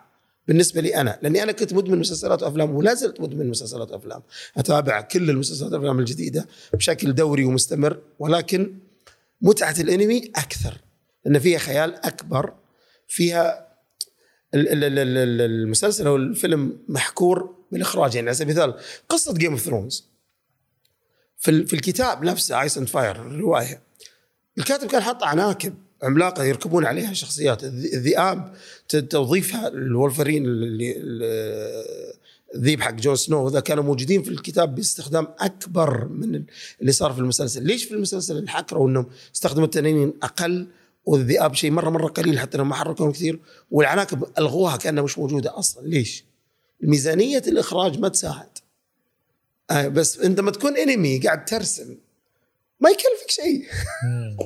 تقدر ترسم بخيالك ما تريد. زي ما الكاتب جورج آر مارتن في Ice of Fire قصه Game Thrones يقدر يكتب في الرواية كما يريد فأنت بخيالك تسرح. ففي ناس يستمتعون بالرواية حقت Game Thrones أكثر من المسلسل. وكثير تابعوا الرواية وقروا الرواية. أنا ما قريتها صراحة. بس أعرف هذه المعلومات عن الرواية. أنا تابعت المسلسل من ال season الأول من الحلقة الأولى كل أسبوع حلقة بحلقة لين ما انتهى. نعم. لهالدرجة أنا مدمن مسلسلات أفلام يعني. ف بس المتعة اللي تجيني من المس... الانمي والمانجا أضعاف مضاعفة اللي تجيني من المسلسل أو الفيلم. أضعاف مضاعفة. ما يعني إني أفقد متعة المسلسلات والأفلام لازم أتابعها وأستمتع فيها. بس الكوميديا ال- ال- ال- الخيال الكونسبت المبادئ الأفكار اللي في الانمي أمتع وأجمل. في فن في في فيها إبداع فيها فن فيها رسائل مبطنة للصداقة وعدم الاستسلام وغيرها أشياء قوية جدا جدا تجي. نعم مخلوطة مع أشياء معتقدات خاطئة. الله يبعدنا الشر عنها وكذا. وأنا دائما حتى وأنا أقرأ الرواية إذا جيت كذا أقول أستغفر الله هذا معتقداتهم يا جماعة لا تتأثرون لا تصدقون هذا لا يعني دائما أحرص على هذه الجزئية وأنا أقدم الانطباع أو أنا أسوي ال live reaction إن هذه معتقدات ما لنا علاقة فيها. نقراها ونسمعها بس, معليش. لما نلقى قصة 70% مثلا منها قايمه على المعتقدات هذه الغلط. إنه هي القصة نفسها إنه في آلهة وهذا الآلهة جالس يتحكم مثلا في شيء معين. لما تكون القصة مبنيه على الأشياء مو عبارة. يعني مثلا نفس مسلسل مسلسل أفهم إنه في لقطة ما هي منافس ما هي مناسبه إيه. بس لما تكون لا القصة لا لا Lord of the Rings لقطة. Lord of the Rings المبدأ كله المبدأ كله غلط. معناته هنا في مشكلة. ها, ها كيف؟ هنا في مشكلة. لما تكون القصة قائمة على فكرة غلط فينا الواحد يقول لا يعني The Matrix فكرتها إلحادية. طيب. فهمت علي؟ إيه. فأنت ما تقدر تمنع هذه الأشياء الناس بتتابعها أي شيء. الناس بس يقول. لك أنا ما أروج له. يعني هنا- هنا الفكرة إنه أنا خليني بعيد. أتفرج بيني وبين نفسي. أي okay تتفرج بينك وبين نفسك. الناس كلها قاعدة تتفرج بينها وبين نفسها. فهمت الفكرة ولا ما؟ يعني. الحين الحين Game of Thrones قبل يبدون يتكلمون عنه في القنوات تنصدم إن الناس بدها كانت تتفرج بالسكات يعني كان في رموز. أنا من الناس اللي كنت أتفرج بس ما تكلمت عنه نهائيا. إلا يوم شفت إن المجتمع كله قاعد يتكلم عنه. Game of Thrones مبدأه وأفكاره كلها غلط. فهمت علي ولا؟ وفي مقاطع ما تصلح. أنا اقدمها لا جات أصلا ما احب اتابعها ولا أستمتع فيها. بس هي موجودة. فهمت علي ولا؟ هي موجودة في الأنمي في المسلسلات في الأفلام. هي هي وجهة. نظر وجودها وانتشارها. ما يبرر إنه أنا أساعد في ترويجها أكثر. وخلينا نقول يصير كذا على أنت مو قاعد تروجها هذه الفكرة اللي بوصلها لك. هي موجودة أصلا والكل قاعد يتابعها. انت أنت بس تتكلم إنها موجودة. that's it أنت قاعد تحكي عنها. مو أنت قاعد تروجها. هي موجودة والكل يتابعها. One Piece اللي أنا أتكلم عنه عرض في سبيستون بس طبعا عرضوا ال 130 حلقة الأولية. فكل الأطفال اللي تابعوه شافوه في سبيستون يعني ما- قاعد يجيب شيء من برا مو موجود. أنا مستغرب انك ما تابعته بس عرفت بعدين ليش. يعني يعني بس هو إيش الفكرة؟ إنه أتوقع في نسبة كثيرة من الناس اللي ما كانت تشوف حاجة بحكم إنه والله عرفت إنه سمعت في جلسة إنه هذا هذا مسلسل موجود. أو يشوف اثنين. يتفرجوا One Piece أو ايا كان المسلسل فيقول الله خليني أشوفه فيصير عادي يمكن في إشكاليات عند البعض أنا بحاول بس أنقل وجهات نظر قلت لك أنا أعرف إنه في طيفين من الناس في طيف اللي هو الفانز حق الأنمي و... وفي ناس اللي ما متقبلينه آه. فجالس أطرح بعض وجهات نظر الناس. اللي هم متقبلينه آه. فأنت تقول أنا في فكرة إلحادية حتما يعني خلينا نقول يقول لك خلينا إحنا سكاتين أفضل تابع سكات سكات أفضل خلاص. آه. طيب هو موجود. والكل يتابعه؟ سكات بس ما نتكلم عليه في مجلس يعني شو الحكمة نقص على بعض. هذه الفكرة. نخدع بعض. اللي هي متعة المتابعة إنك أنت تسولف عن الشيء أصلا. إذا أنت قاعد تتابع سكات أنت تفقد جزء كبير من المتعة. النقاش ويعني حتى المباريات ليش في استوديو تحليلي بعد المباراة؟ خلاص شفنا المباراة سكات اسكت لا لا تتكلم عنها. ليش في استوديو تحليلي؟ ليش في المجالس يتكلمون؟ لما يجتمعون في المجالس شفت اللاعب الفلاني أمس إيش سوى؟ شفت المباراة شفت الهدف شلون جميل؟ نفس الفكرة تماما على المسلسل والفيلم والأنمي. عدا إن سالفة إن في شيء غلط فهمت علي؟ طيب هذا الشيء الغلط هذا يعني إنك أنت يعني لو لو آه، في الكورة مثلا أنا دائما أحب أرجع للكورة. آه، لك لاعب أعلن إنه شاذ هل المفروض أسكت ما أتكلم عن اللاعب هذا؟ خلاص يعني ما أتكلم عنه ولا أقطع الفريق كامل ولا ما أتابع؟ عند الأجانب أتكلم يعني ولا لاعب قام يشيل شعار الهم هم على على الملابس أو وسوق لها أو روج لها. هذا لا يعني إنك أنت تقاطع الكورة كلها وتقاطع الفريق كله. خلاص أنت تعرف إن مبدا هو غلط وأنت ما ت- ما ما تأيده. طالما إنك أنت ما تأيده ما يمنع إنك أنت تتابع وتشوفه عادي إنك تتابع وتشوف ذا الشيء لأنه موجود موجود. إنك تقول لا لا أنا أنا ما أشوف ذا الشيء أنا ما أشوفه لا أنا موجود. فكونك بتتكلم عنه وبتروجه هذا لا يعني إنك أنت تقول أنت تروج الشيء السلبي فيه أنت قاعد تروج الشيء الإيجابي اللي فيه. نفس الشيء التلفزيون يعني من أول ما جاء الدش لا الدش سلبي. في أشياء غلط.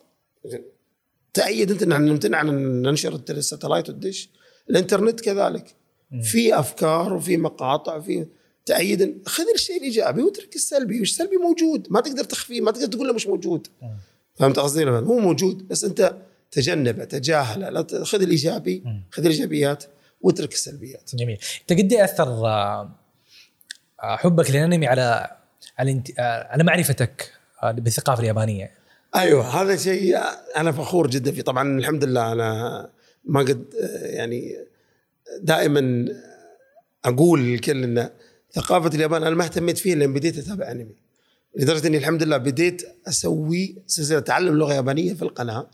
طبعا السلسلة مو أنا اللي قاعد أعلم أنا كنت اتعلم اللغة اليابانية مع ماجد. يعني أنا بديت أتعلم وأعلم الناس كيف أنا تعلمت.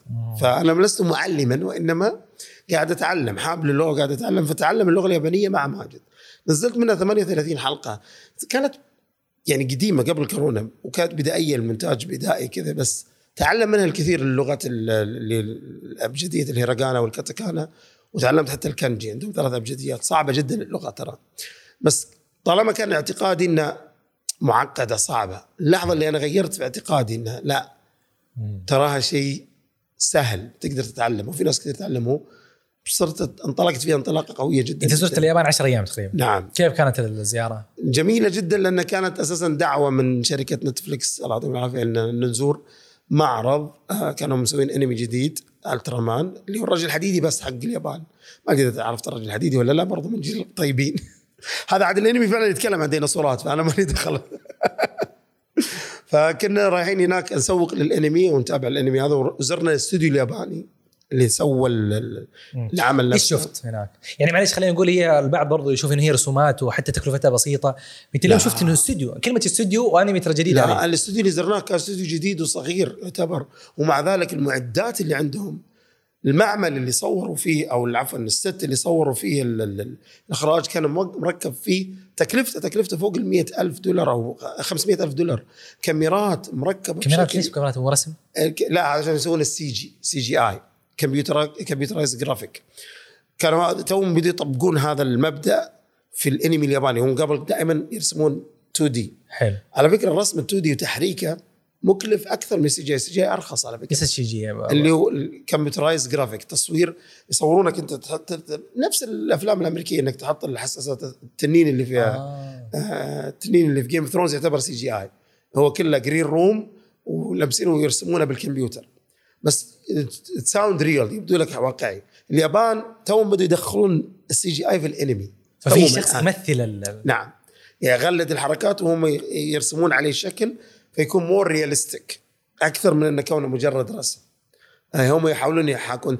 هم متأخرين جدا اليابان متأخرين جدا في هذه التقنية. أمريكا سبقتهم بمراحل. ولانها أقل تكلفة وممكن توصل فيها إلى مطابقة للواقعية لأنك أنت لما تشوف آه، مخلوقات ال- اللي يظهرونها في الأفلام الأمريكية والمسلسلات الأمريكية زي التنانين وغيرها من ذي اللي تبدو لك real sound real يعني تشوف إنها فعلا حقيقية. فاليابان لسه ما وصلوا للمستوى هذا لا يزال ال CGI يبدو لك إنه فعلا computerized graphic. ولكن سيصلون لهذا المستوى مستقبلا. دخلت شفت استديوهات؟ دخلت وشفت الاستوديو قابلنا المخرج وقابلنا المنتج. تقول مخرج إيش؟ يعني في عملية وفي إخراج وفي إيه، كتابة كل شيء كل شيء متعب المشكلة إن اللي برا الاندستري يظن إن الشغلة بسيطة. فريق عمل الحلقة تكلف مبالغ ترى. كم تقريبا تكلف الحلقة؟ آه المشكلة إن في تحويل العملة من الين فهي بال- بالين توصل للمليار. بس تحويلها لل- لل- لل- لل- السعودي السعودي يعني ممكن حتى الحلقة الواحدة من حيث الإخراج والتاريخ غير إنك لما تستأجر مؤدين الأصوات. مؤدين الأصوات يأخذون مبالغ مبالغ يعني مو بسيطة. فممكن تكلف حتى إلى 200000 300000 بس من مجرد إخراج تحريك فقط حلقة واحدة. أوه. أي نعم. والشيء الجميل إن السعودية الحين أخيرا دخلت هذا المجال. شركة مانجا للإنتاج آه، تابعة لشركة مسك الخيرية آه، اللي تابعة يسموه الأمير محمد بن سلمان. حاليا دخلت في هذا المجال وسووا فيلم الرحلة وسووا مسلسل من قادم الزمان فالسعودية قاعدة تحاول تواكب. وأرسلوا المنتجين والمخرجين ومؤدين الأصوات السعوديين أرسلوهم إلى اليابان يتعلمون منهم. ويحتكون معاهم عشان ياخذون الخبرة والمجال ويجيبونها هنا مم. والشركة قاعدة تسوي شغل جبار جدا هذا. يعني أنت كنت تتابع الأنمي خلينا نقول 17 سنة بعدين رحت لي لمعقل صناعة الأنمي، إيش الشيء نعم. اللي فاجأك؟ آه شيء قد إيش هم يعتبرون هذا الشيء بزنس ما يعتبرونه زي عندنا هواية آه متعة لا is a business يعني دقيقين مرة في سالفة إنهم يخرجون العمل بأفضل وأجود صورة ممكنة مؤدين الأصوات. مؤدين الأصوات يا إلهي؟ جبنا استضفنا واحد في قرية الأنمي بنت. ماديه صوت شخصية في كونان آه لما تنتقل من صوت لصوت تعابير وجهها وجسمها كلها تتغير 180 درجة. على أساس إنها تتقمص الشخصية اللي بتأديها أصلا. آه، مرة واحدة من مؤديات اصوات One Piece شخصية روبن ظهرت في مسرح وقالوا لها أدي مقطع كان يعني أنا ألحق بكيت عليها ما بعترف مقطع مرة مبكي. يوم أدت المشهد كذا تأدية صوتية بس قدام الجمهور بنفس صوت الشخصيه جابوا الكاميرا على ال audience نصهم قاعدين يبكون. نصهم دموعهم تنزل تبي يبكون صوت يبكون بس. من من من تقمص الشخصية الأداء. فهي فعلا ما يشوفون إن الموضوع مجرد رسوم متحركة مجرد رسمة وأنا قاعد أحركها. لا يأدون يأدون بشكل مو طبيعي. تتأثر فعلا من أدائهم وصوتهم يعني اللي قاعد يسوونه. جميل، إيش في أشياء برضو من زيارتك في اليابان؟ اي طبعا زرنا آه، كل كان زيارتنا كلها في طوكيو اللي المعقل ال- الانمي والأوتاكو. وزرنا كعبارة يعني آه، زي ما قلت لك كافيهات آه، مطاعم أكلات مجسمات منتجات كل شيء له علاقة بالانمي موجود في اكا عباره كل شيء موجود. مجسمات عملاقة تشوف مجسم الجندم في الكافي جندم عملاق عملاق على قد الحجم الفعلي حقه. موجود طبعا في الشركة حقتهم برضه هناك. فأشياء تفك راسك. وطبعا يعطيهم العافية هيئة الترفيه وموسم جدة بالذات في قرية الأنمي. سووا نفس الشيء جابوا مجسمات الأنمي. طبعا مصغرة بس حجم عملاق جدا يعني. أنا أجي عند رجلة كذا يعني. مرة مرة عملاق في في في جدة. اليابانيين السفير الياباني جاء في جدة انفجع من اللي شافه. مصعد يقول يعني أحس إني زرت اليابان في السعودية. فمسوي شغل. صدق انه كان مده شهر ونص كل يوم طبعا. بس إن شاء الله مستقبلا بيصير أكبر وأجمل بإذن الله. جميل. تحب اليابان؟ أعشق اليابان. وإن شاء الله طبعا لولا الله قدر الله ما شاء فعل آه لولا الكورونا كان أنا زرتها ثلاث أربع مرات حاليا. الزيارة الأولى كانت قبل الكورونا مباشرة 2019 رجعنا تقفلت اليابان فما قدرنا نروح لها مرة ثانية. إن شاء الله الحين بعد ما ما دام فتحوها الحين خلاص بنرجع لها قريب إن. شاء الله. أنت تكلمت إنه من ضمن الأشياء اللي جذبت انتباهك في اليابان إنه كيف ماخذين business business. وانت اليوم حالة إنه أنت عملك آه، business. قناة اليوتيوب. خلينا نقول ندخل شوية كذا جالس تسوي إيش في أشياء الناس يمكن ما تعرفها؟ ما, ما هي باينه للسطح. آه. آه، ما هي باي... الناس تشوف فيديوهات تشوف فيه متجر آه، بعرف كيف أنتم بتديروا ال business هذا؟ كيف شغالين؟ اي طبعا إحنا كشركة إيش هو بدينا يعني كبداية كقناة فقط ومتجر.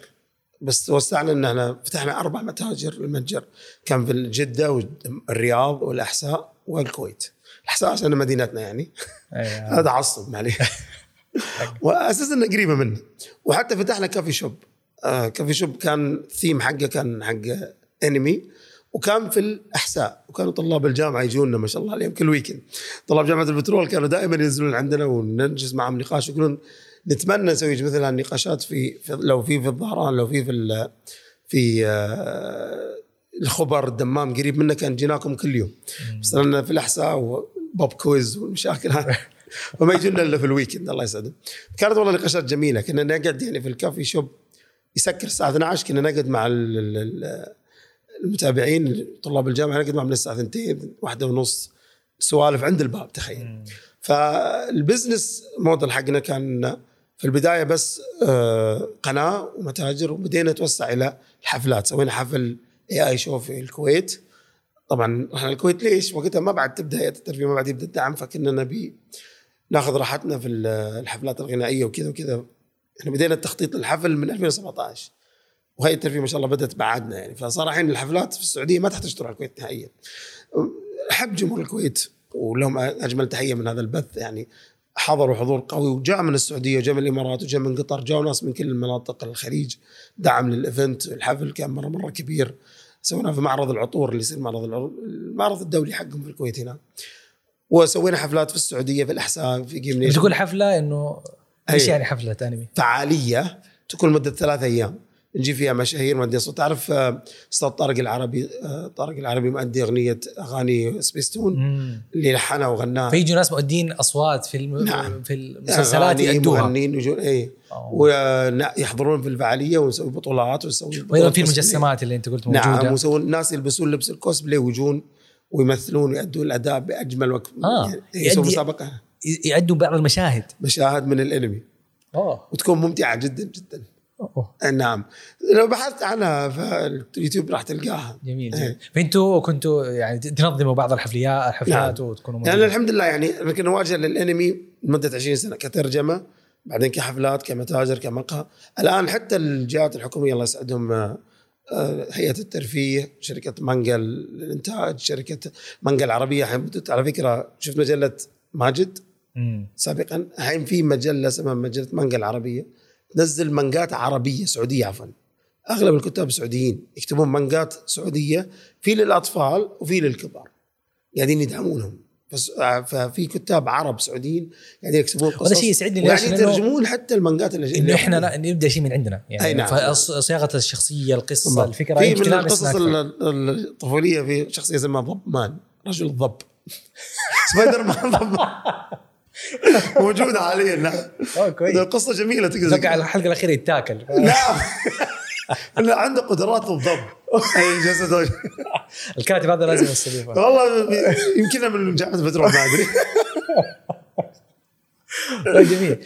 فبديتوا في الحفلات والأشياء هذه. اللي بيدخل عالم المحتوى يعني خلينا نتكلم شوي عن عالم المحتوى وعالم إنه واحد يبدأ يتواجه مع الناس. انت يمكن حتى يعني بشكل يومي يجوك الناس يصوروا معاك. مم. انت البث والحديث امام الكاميرا هذا جزء من الشيء الطبيعي نعم. يعني اليوم صورنا معاك دحين تقول لي الصباح أنا ساعتين عندي بث طبيعي. انطباع مو بث. كنت الكاميرا أنا والكاميرا مثل الحال الكاميرا بتسجل وبس في بث الأمس البث كان ساعتين برضو بعد صلاة الجمعة. إيه، فأنت في اليوم تبث ساعتين تصور ساعتين ساعات مقابلات ساعتين عادي. نقاشات ثلاث أربع ساعات. هذه متعتي أصلا. هذا هذا عشقي ومتعتي. وأغلب ال reactionات وال memes اللي طلعت علي كانت من هذه المقاطع مقتطعة من هذه المقاطع. شيء غريب إنه الشخص الدوام حقه دوام. هوايته. مو شيء غريب شيء ممتاز. دوام إيه، إيه. شيء ممتع شيء آه، أنا دائما أسمع motivational speaker أحب ال- الحديث Les Brown كان يقول تعريف النجاح بالنسبة له وهذا شيء أنا مؤمن فيه وأحبه بشكل مو طبيعي. إن find something you are good at أثر على شيء أنت ممتاز فيه and find a way to make people pay you for it. يعني الناس يدفعون لك مقابل إنك أنت تأدي الشيء اللي تتحبه هو كان يحب الكلام فلقى طريقة إنه يكون motivation speaker فيتحدث والناس يعطونه فلوس مقابل تحدثا التحفيزي. و... أنا أحب الأنمي والمانجا فلقيت طريقة عن طريق اليوتيوب والتويتش والحفلات والمتاجر أسوي الشيء اللي أنا أحبه. وأنا والج- والحمد لله قاعد يجيني دعم مقابل هذا يعني الشيء. هو بشكل عام صناع المحتوى صراحة أي صانع محتوى حتى لو واحد عنده قناة في اليوتيوب قرآن يجي نقد. نعم. فأنت صانع محتوى وفي الأنمي. منطقة شرسه double. double نقد. أيوه. فتجيك تعليقات. ايا كان أنواع التعليقات. نعم. آه. من أول ما بدينا على فكرة إلى آه. يومنا هذا. بس خلينا نتكلم أنت شخصيا على المستوى الشخصي كيف تتعامل مع مع النقد الشرس؟ تجاهل أو آه، بعض الأحيان حتى يعني لما يكون مرة مرة عدوان يجيني يعني واحد face to face ما تستحي على وجهك كتابه زي كذا أقول له عادي اعتبرني طفل. أنا مبسوط كطفل أنا مبسوط. أنت انت إيش مزعلك؟ يعني انت أنا جيت دخلت عندك في بيتكم سويت لك شيء يعني ما عليك مني أنا أسوي الشيء اللي أنا حابه. فهمت الفكرة؟ أنا طبعا أحاول في البدايه إني أكون friendly ويعني أحاول أقنع بالشيء اللي أنا قاعد أسويه. زي ما سويت معك مثال الكورة المسلسلات الأفلام وكذا كذا. إذا شفته مرة رافض ومو متقبل طيب خلاص براحتك. انت انت انت مجبور انك تتقبل الشيء اللي أنا اسويه. يعني انت لو شفت سويت أي شيء أنا مو متقبله. باجي أنقد عليك. ما راح أنقد عليك كيفك؟ براحتك. يعني الانسان حر يسوي الشيء اللي هو يبيه. طبعا في اعتقادات إن آه أبو عيال وتتابع أنمي أبو كذا. عادي ما فيها شيء. يا أخي لو قلت لك قبل 20 سنة أبو عيال وتلعب بلاي ستيشن فهمت الفكرة؟ فمع الوقت الناس بتبدأ تتغير نظرتها للأنمي وفكرة انه مجرد كرتون وللأطفال. لأن فعلا التصنيف العمري هذه الأشياء المشاهد مثل عمل مثل هجوم العمالقة ما ينفع يشوفه طفل مم. أي أحد عمره أقل من 13 سنة 14 سنة ما ينفع يتابع هجوم العمالقة.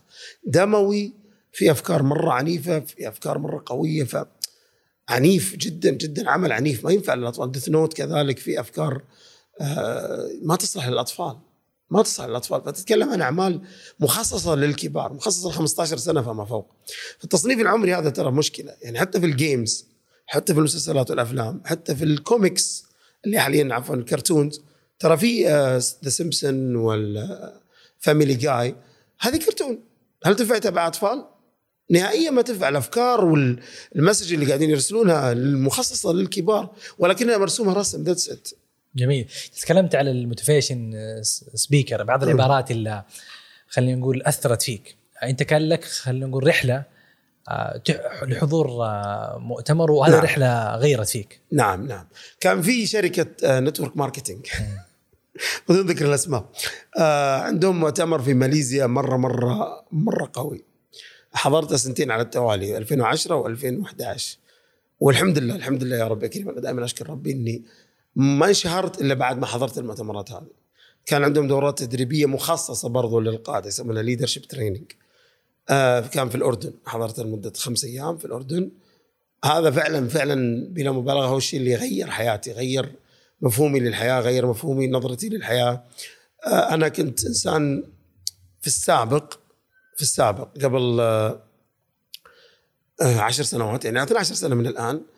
لو أنا قابلت نفسي ما بحب نفسي يعني.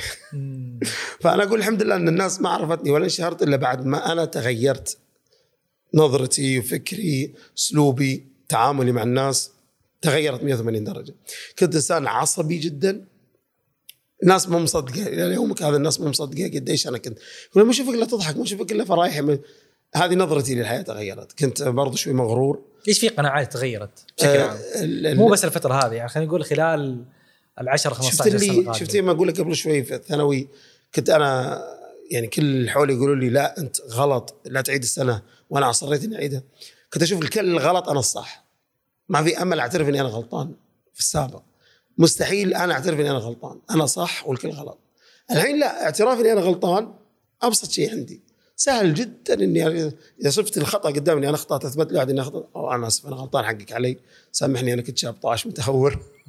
وأغير كلامي كومبليتلي وأغير مبدئي وفكرتي عن الشيء ايا كانت سواء يعني في الأنمي أو في في الحياة كذا. أنت في رحلتك المهنية أنت خلينا نقول بدأت مبكرة ما شاء الله من أيام الثانوي نعم. بعد كذا فترة الجامعة أسست business في نعم. الأنمي وبعد كذا اشتغلت في مستشفى وترقيت فيها بعدين كان في قرار شغال في مهم. مستشفى كنت برضو شغال هو شغال في يعني كموظف وكصاحب عمل. بعدين اتخذ قرار بالاستقالة فصير full time في اليوتيوب بعدين كونت فريق. هذه رحلة مهنية. تحت مظلة الأنمي خلال 20 20 سنة سنة. الماضية. آه فأول شيء يعني كل سنة وانت الله يسعدك. الله يخليك. بس إيش لي ديناصور أنا قاعد بس آه، أتوقع خلال المحطات هذه الواحد في اشياء يعني في قناعات بدي يشكلها. عن نعم العمل عن الوظيفة عن الحياة عن رحلة مهنية ما هي سهلة فيها تقلبات في كل. محطه الواحد بيخرج منها بفكرة يكون مقتنع بحاجة ويكتشف إنه هي ما هي إي على سبيل. المثال قبل الوظيفة كان حلمي وأتوقع حلم أي شاب حاليا إن أنا أبي أتوظف أبي وظيفة لو حصلت على الوظيفة أنا كل مشاكلي في الحياة انتهت وفعلا أنا أول ما حصلت على الوظيفة وأخذت القرض وطلعت السيارة وقمت أدفع اقساط السيارة وكذا حسيت إني أنا أصبحت ملك العالم. حر فهمت علي؟ بعدين بعد فترة أنا أحب أكره الكلمة هذه ولكن هي حقيقة يعني بالنسبة لي أنا مؤمن فيها. مو كل الناس سواسية. حسيت إني صرت عبد الوظيفة عبد البنك. يعني أنا ملزم إني أسدد البنك. ترى توني يعني ما تحررت من البنك وقرض البنك إلا قبل كم شهر يعني. أوه. أي نعم. سددت كل اللي عليه فالحين أصبحت حر. هذه من. المعتقدات اللي أنا كنت مؤمن فيها إيمان تام في السابق إني لازم أتحرر من أصير حر وقتي أنا أشتغل متى ما أبي وحر مالي يعني أنا آه، ماني مديون لأحد أو مطالب من أحد. فأنا ما كنت أقدر أستقيل من الوظيفة طالما ان علي قرض في البنك. فهمت هذا المبدأ اللي الأساسي المشكلة الكبرى شلون تترك وظيفتك وأنت عندك قرض في البنك لسه ما سددته؟ راح أطلع وراح أسدده. وتميت أربع سنوات اسدده وجات الأزمة وزادت أزمة الكورونا وزادت الطين بلة يعني. تسكرت المتاجر وذا وذا. فالوضع الاقتصادي تدهور أكثر. بس في النهاية اي مانج يعني اي سرفايف على قولتهم. طلعت من اني تحررت من الديون والقيود كلها وخلاص ما ما عاد يطلبني البنك بأي ريال بغض النظر عن اسم البنك. كانت الوظيفه هي نكتب تحت. ففكره إن الوظيفة هي السلفيشن هي النجاح وهي النجاح ماني مؤمن في هذا أنا أنت تقدر طبعا في ناس يحب الوظيفة ويحب مجال يعني يتوظف في الشيء اللي يحبه. مثلا مهندس كهرباء على سبيل المثال بدون ذكر أنت تحب الوظيفة الكهرباء أنت تحب الكهرباء اشتغل في وظيفتك روح اشتغل الله يوفقك. بس لو اكتشفت إن الشيء اللي تحبه مو هندسة الكهرباء ورحت تطارد إنك تبي تحقق يعني مجالك وبزنسك وعملك ونجاحك في شيء أنت تحبه ما هو بخطأ. ما هو بخطأ. سواء كذا أو كذا براحتك. اللي أنت تشوفه يريحك. أتوقع هذا حيكون عنوان ال 20 سنة القادمة. يعني عدد نعم. الفريلانسر حيزداد. الطريقة اللي الناس تجيب بها فلوس. تغيرت. حتتغير. تغيرت نعم. آه. آه. تغيرت already مو حتتغير هي آه، تغيرت. تغيرت وحتتطور أي يعني نعم. ال lifestyle الناس تعيش. إنه فكرة إنه أنا أصحى الصباح الساعة 6 أروح أبصم أشتغل أرجع أتغدى. في ناس ما تعيش إلا كذا. وحقك أبسط لو حقوق ميزة ما راح يعني. إحنا- طالما إنك أنت ما تتكيف ولا تعيش إلا بالطريقة هذه actually we need these people إحنا نحتاج الناس اللي زي كذا لأن في وظائف لازم الناس تشغلها. فهمت علي؟ فإذا أنت فعلا مرتاح بالطريقة دي عيش حياتك انبسط. ما حد بيقول لك لا غلط ولا طريقتك. غلط. بالعكس أنت مرتاح راتبك آخر الشهر ينزل لك وعارف شو اللي عليك وشو اللي ما عليك وماشي أمورك مضبوطة. روح الله يوفقك انبسط في حياتك. بس في ناس ما تحب الوظيفة ما تحب إنها تكون مرتبطة بشيء وحابة شيء ثاني وتبي تصنع حياتها في ذا المجال. مجالي كان من أصعب المجالات إنك تصنع فيه business ومع ذلك الحمد لله نجحت في الأخير. فما مستحيل ما هو شيء مستحيل. إذا أنت تحب شيء وحاب إنك pursue it بس لا تروح تتهور تترك وظيفتك وأنت لسه في البداية.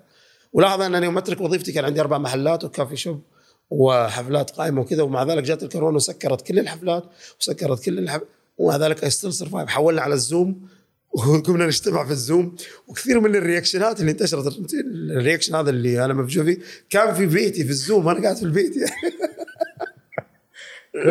وما كان قصدي ابدا إني أنتشر أو إن هذا الرياكشن ينتشر ولكن سبحان الله إعلان. انتشر وطلع في كل مكان. إيش في قناعة الثانية؟ آه برضو آه دائما عندي كان فكر إني أنا أنا كذا مولود كذا مخلوق كذا ما أتغير. هذا اللي تغيرت في فترة التدريب. إن يعني أنا عصبي. أنا مولود عصبي ما أقدر. أنا لا زلت عصبي. أنا sometimes I feel إني آه، دكتور بروس في فيلم هالك وجد طريقه انه يتعايش مع العصبية اللي داخله فهمت الفكرة؟ فأنا أحب أحب الجزئية هذه في دكتور هالك إنه قدر في الأخير يسوي control على الغضب حقه. فكنت أظن هذا الشيء مستحيل مستحيل أسويه. أنا إنسان عصبي. شلون أقدر أتحكم في نفسي؟ أنا توصل لمرحلة إني أنفض خلاص إذا وصلت لحركة إن يدي تنفض خلاص أنا وصلت قمة العصبية. اي كانت كنترول ماي سيلف اكتشفت إني بعدين لا أقدر. أقدر أسيطر على نفسي وأقدر أغير. أي عادة سلبية عندي أقدر اغيرها ايا كانت العادة السلبية. حتى لما تعدي سن ال 40 حتى لو إيش؟ حتى لو إيش؟ إن شاء الله لو أنت عمرك 50 وتبي تغير تقدر تغير. في ناس يكون ماشي على نظام غذائي معين طول عمره. يعني الكبسات و تشوف إنه مستحيل يغير حياته. فجأة يجي الدكتور يقول له أنت مصاب بالسكري وإذا ما غيرت حياتك. تشوفه فجأة صار built up و gym ورياضة وأكل صحي ويتغير. شلون قدر يسويها؟ لأنه بس شيء هنا switch switch flipped قلت لك قناعتي في اللغة اليابانية كنت أقول مستحيل أتعلم هذه اللغة. مع إني تعلمت اللغة الإنجليزية بسهولة من يومي في الثانوي. أو حتى بداية من المتوسط. والحين يوم يوم كبرت وقلت أنا مستحيل أتعلم اللغة اليابانيه تعلمتها. إيش في أشياء مستحيلة كانت بالنسبة لك واليوم موجودة؟ إني أترك وظيفتي وأكون حر عن نفسي وإني أتخلص من الديون يعني. طبعا من بديت في حياتي وأنا مديون الحمد لله على السلامة. الله يسلمك يا رب. الله يخليك. فأنت تقول لي خلال 20 سنة الماضية كان في يعني مجموعة قناعات آه، تكونت وتشكلت. آه، أحد الأشياء إنه لما رجعنا لل- من أيام المتوسطة وأيام الثانوي محطات كثيرة صعبة. يعني صحيح. فترة آه، مرض الوا- الوالد الله يحفظه نعم. وفاة الوالدة. إنه أنت الثانويه أخذتها في ست سنوات. دخولك جامعة البترول لما كانت هي هذا كان شيء. مستحيل وتحقق. وتحقق وبعدين اضطريت تطلع منها. ولسه سنتين بينه في الجامعة وبين إنه آه، بين أكمل جامعة وبين أكمل وظيفة. وبعدين تركت الجامعة. آه، فترة كورونا برضو أربع محلات وتقفلت. فدائما الصعوبه يعني بلاحظ إنه دائما في مشاكل. نعم. كيف تشوف التحديات هذه؟ كيف تطالع فيها؟ أشوف هي اللي تصنع شخصيتك. اللي تغيرك يعني آه، آه، فعليا هي منظورك أنت للمشكلة هو اللي يغيرك على فكرة. يعني آه، نفس المشكلة ممكن تواجه آه، عاشق جيم دائما يضرب هذا المثال. مين مين؟ آه، جيم المعلم توني روبنز. اللي امس حسبته أنمي شخصية أنمي. لا أنا أحب الأنميات. في كثير من الأمثلة في الأنميات بس أنا في ال motivation speaker القناعات اللي, الحياة بشكل عام تعجبني جدا. يقول لك salesman رجل مبيعات. نفس الشخص نفس الظروف نفس 20 جيران جنب بعض مثلا. وطاح مطر. واحد منهم يقول لك والله اليوم مطر والجو كذا شلون الواحد يقدر يسوي مبيعات door door to door salesman يعني رجال يمشي من يطق على البيبان ويبيع. شلون أقدر أبيع ولا أشتغل ولا أسوي business في ذا الجو؟ ما أنا معذور خلاص. يقفل أروح الباب وينام ويبطح إيش يطلعني في ذا الجو. بينما الشخص الثاني يقول wow هذه فرصة مناسبة جدا لإني أطلع وأروح أبيع لأن الناس كلها في بيوتها ما حد بيطلع. وبالاخص رجال المبيعات الثانيين اللي جاري هذا اللي بيرقد. أنا أستغل الفرصة وأروح أطلع أستثمر فيها. فهذه هذه الجزئية الفكرة هذه في رأسي إنه تقدر فعلا آه، نفس الظروف ممكن تصنع منك وحش ممكن تصنع منك إنسان هذه هذه في الأنمي طبعا. إنسان طبيعي طبيعي يعني. في- في أنمي ناروتو مثلا آه، نفس الظروف مر فيها شخصيتين آه، شخصية شريرة بين وشخصية طيبه اللي ناروتو أو جارا وناروتو. عدا الكاتب مرتين. نفس الظروف تماما. الوحدة وإنك وانت صغير تم محاوله اغتيالك وانك وإنك شيء مره مرة صعب. وكيف إن ناروتو البطل على أساس كان عنده معلم منتور ساعده وجهه تغيرت شخصيته وصار مره مرة طيب ويحب الحياة ومقبل على الحياة. وذاك الشخص اللي لا ما كان عنده أحد يساعده. بالعكس المنتور حقه حاول يقتله. آه، فانقلب إلى انسان سوداوي وكان ناوي يعدم العالم كله يعني. فهمت الفكرة؟ فمثل هذه الأفكار هي اللي تصنعك فعلا وتغير حياتك إنه نفس الظروف الصعبة ممكن مرت على واحد غيري خلته يشوف الدنيا السوداوية وما في مستقبل في الحياة وما في أمل إنك تنجح. بس شلون تتوقع إنك تنجح بزنس وأنت الظروف كذا صعبة وأنت حياتك صعبة وأمك وأبوك وما عندك فلوس ومديون و بينما الواحد الثاني يقول لا تستطيع إنك تسوي هذا لو فعلا لقيت الشخص اللي يدعمك ويساعدك ويشجعك و... الأنمي فيه دروس يعني. نعم. وتعلق في. ذهنك ترجع. أنا دائما أشرحها ترى في القناة دائما. إيش في دروس كذا؟ تعلمتها من الأنمي. دروس في الحياة؟ يا رجل يبي لي حلقة خمس ساعات زيادة. أعطينا كذا أكثر درس عالق في ذهنك عن الأنمي. آه من انمي أنت تابعت على فكرة. آه سلام دنك سلام دنك أي. المدرب حق حسان سلام دنك آه سقط وكانوا خلاص مهزومين مره مهزومين يعني. انتهت المره شبه انتهت. ونقز على الكورة وحاول ينقذها. فجاء المدرب قال رجع له الكورة قال له يخسر الإنسان عندما يفقد الأمل. إذا أنت فقدت الأمل في الحياة أنت خسرت. طالما أنك ما فقدت الأمل أنت ما خسرت. هذا درس هذا اليابانيين عندهم مثل هذه الدروس. ما تلقاها في المسلسلات. موجودة موجودة ببعض المسلسلات بعض الأفلام بعض الأشياء. تحاول تبحث عنها بس الانمي يعطيك إياه بشكل يا رجل في انمي ون بيس آه شخصية شريرة شخصية شريرة قالت أقوى مقولة في المسلسل كله أحلام الناس لا تنتهي. أحلام الناس لا تنتهي يعني مهما أحلام الناس ما راح توقف ايا كان حلمك ومهما حاول الناس يحبطونك. الكلمة جات في موقف مرة مرة مؤثر أصلا إن البطل كان يحلم إنه بيوصل لشيء وكان يقولون له خيال ضرب الخيال مستحيل. شلون توصل لشيء زي كذا؟ ما في أمل توصل فجاء قال له أحلام الناس لا تنتهي. راح عيش حياتك عيش حلمك. مع ان الشخصية الشريرة على فكرة عدو البطل. آه. ففي دروس تجي إيش في درس أثر فيك يعني خلينا نقول ما أدري يمكن آه، زي ما قلت لك اللي ناروتو قصة أنا تابعتها في الجامعة على فكرة آه. وكانت شخصية ناروتو نفس البطل عبارة في درس كذا معين إي هذه المشهد اللي قلت لك إياه إنه. نفس الشخص مرت عليه ظروف ومرت عليه نفس الظروف هذه كانت في الحلقة 80 نهاية الأنمي أنا كنت أتابع الأنمي حلقه بحلقة من الحلقة 80 يعني.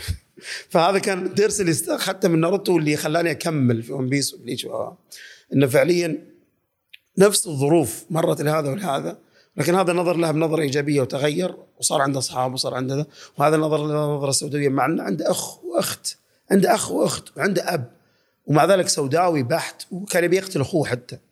في المسلسل كان بيقتل أخوه. بينما في المقابل ناروتو البطل لا أب ولا أم يتيم وما عنده أصدقاء هو اللي كان ينظر للحياه بنظرة إيجابية وهو اللي صنع له أصدقاء وصار عنده ربع وصار عنده محبة وقدر ينجح ويفوز وينتصر في النهاية. مم. هذه الدروس يعني قوية تدرس صراحة لو ال 20 سنة الماضية ما قضيتها في الأنمي كان ممكن تقضيها في إيش؟ أفلام ومسلسلات انت بنفس المنطقة أنا بديت أفلام ومسلسلات يا ما رحنا بعيد أنا أفلام ومسلسلات يعني. كنت بصير منافس مهر موصلي عبد العزيز الزعفر يا أهلا وسهلا طب خلينا نقول ما شاء الله 20 سنة ماضية في الأنمي كيف تشوف ال 20 السنة الجاية بالنسبة لك؟ برضو كيف شكلها؟ كيف حيكون؟ إيش إن المميز شاء الله؟ يعني آه، طموحاتنا وأهدافنا ما أقدر أصرح فيها حاليا بس في بلان وفي أفكار قوية جدا ناويين نطبقها في شركة إيشو راح تدعم مجال الأنمي والمانجا بشكل مرة مرة كبير يعني وإن شاء الله بتشوفون شيء مرة مرة جميل يعني انتظروها ترقبوها ما أقدر أصرح عنها حاليا لأن خطط سرية يعني في منافسات حاليا ما نقدر نتكلم عن الأشياء.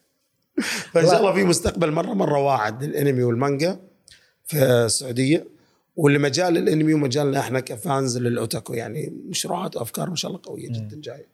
بتكون يعني فيها تطويرات مو بس مجرد قناة يوتيوب وتويتش لا في في أشياء مرة مرة كبيرة جاية في الطريق إن شاء الله. الله يعطيك العافية. الله يعافيك حبيبي. فرصة طيبة. والله تكلمنا عن. الانمي كثير مع هذا ما أتوقع حتفرج أي حلقة. إن شاء الله حتبدأ ولا حتكون معانا. تخاف.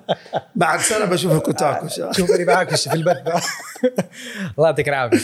الله فرصة سعيدة. والله إحنا كانت فرصتنا اسعد الله يسلمك. شكرا لكم مستمعينا ومشاهدينا من كل مكان والشكر موصول آه لأصدقائي خلف الكاميرات سلمان القحطاني ريان النمري ومعاذ مجيد. ألا لو عندك ساعة إضافية من وقتك أنصحك بشدة الاستماع لحلقة محمد علي.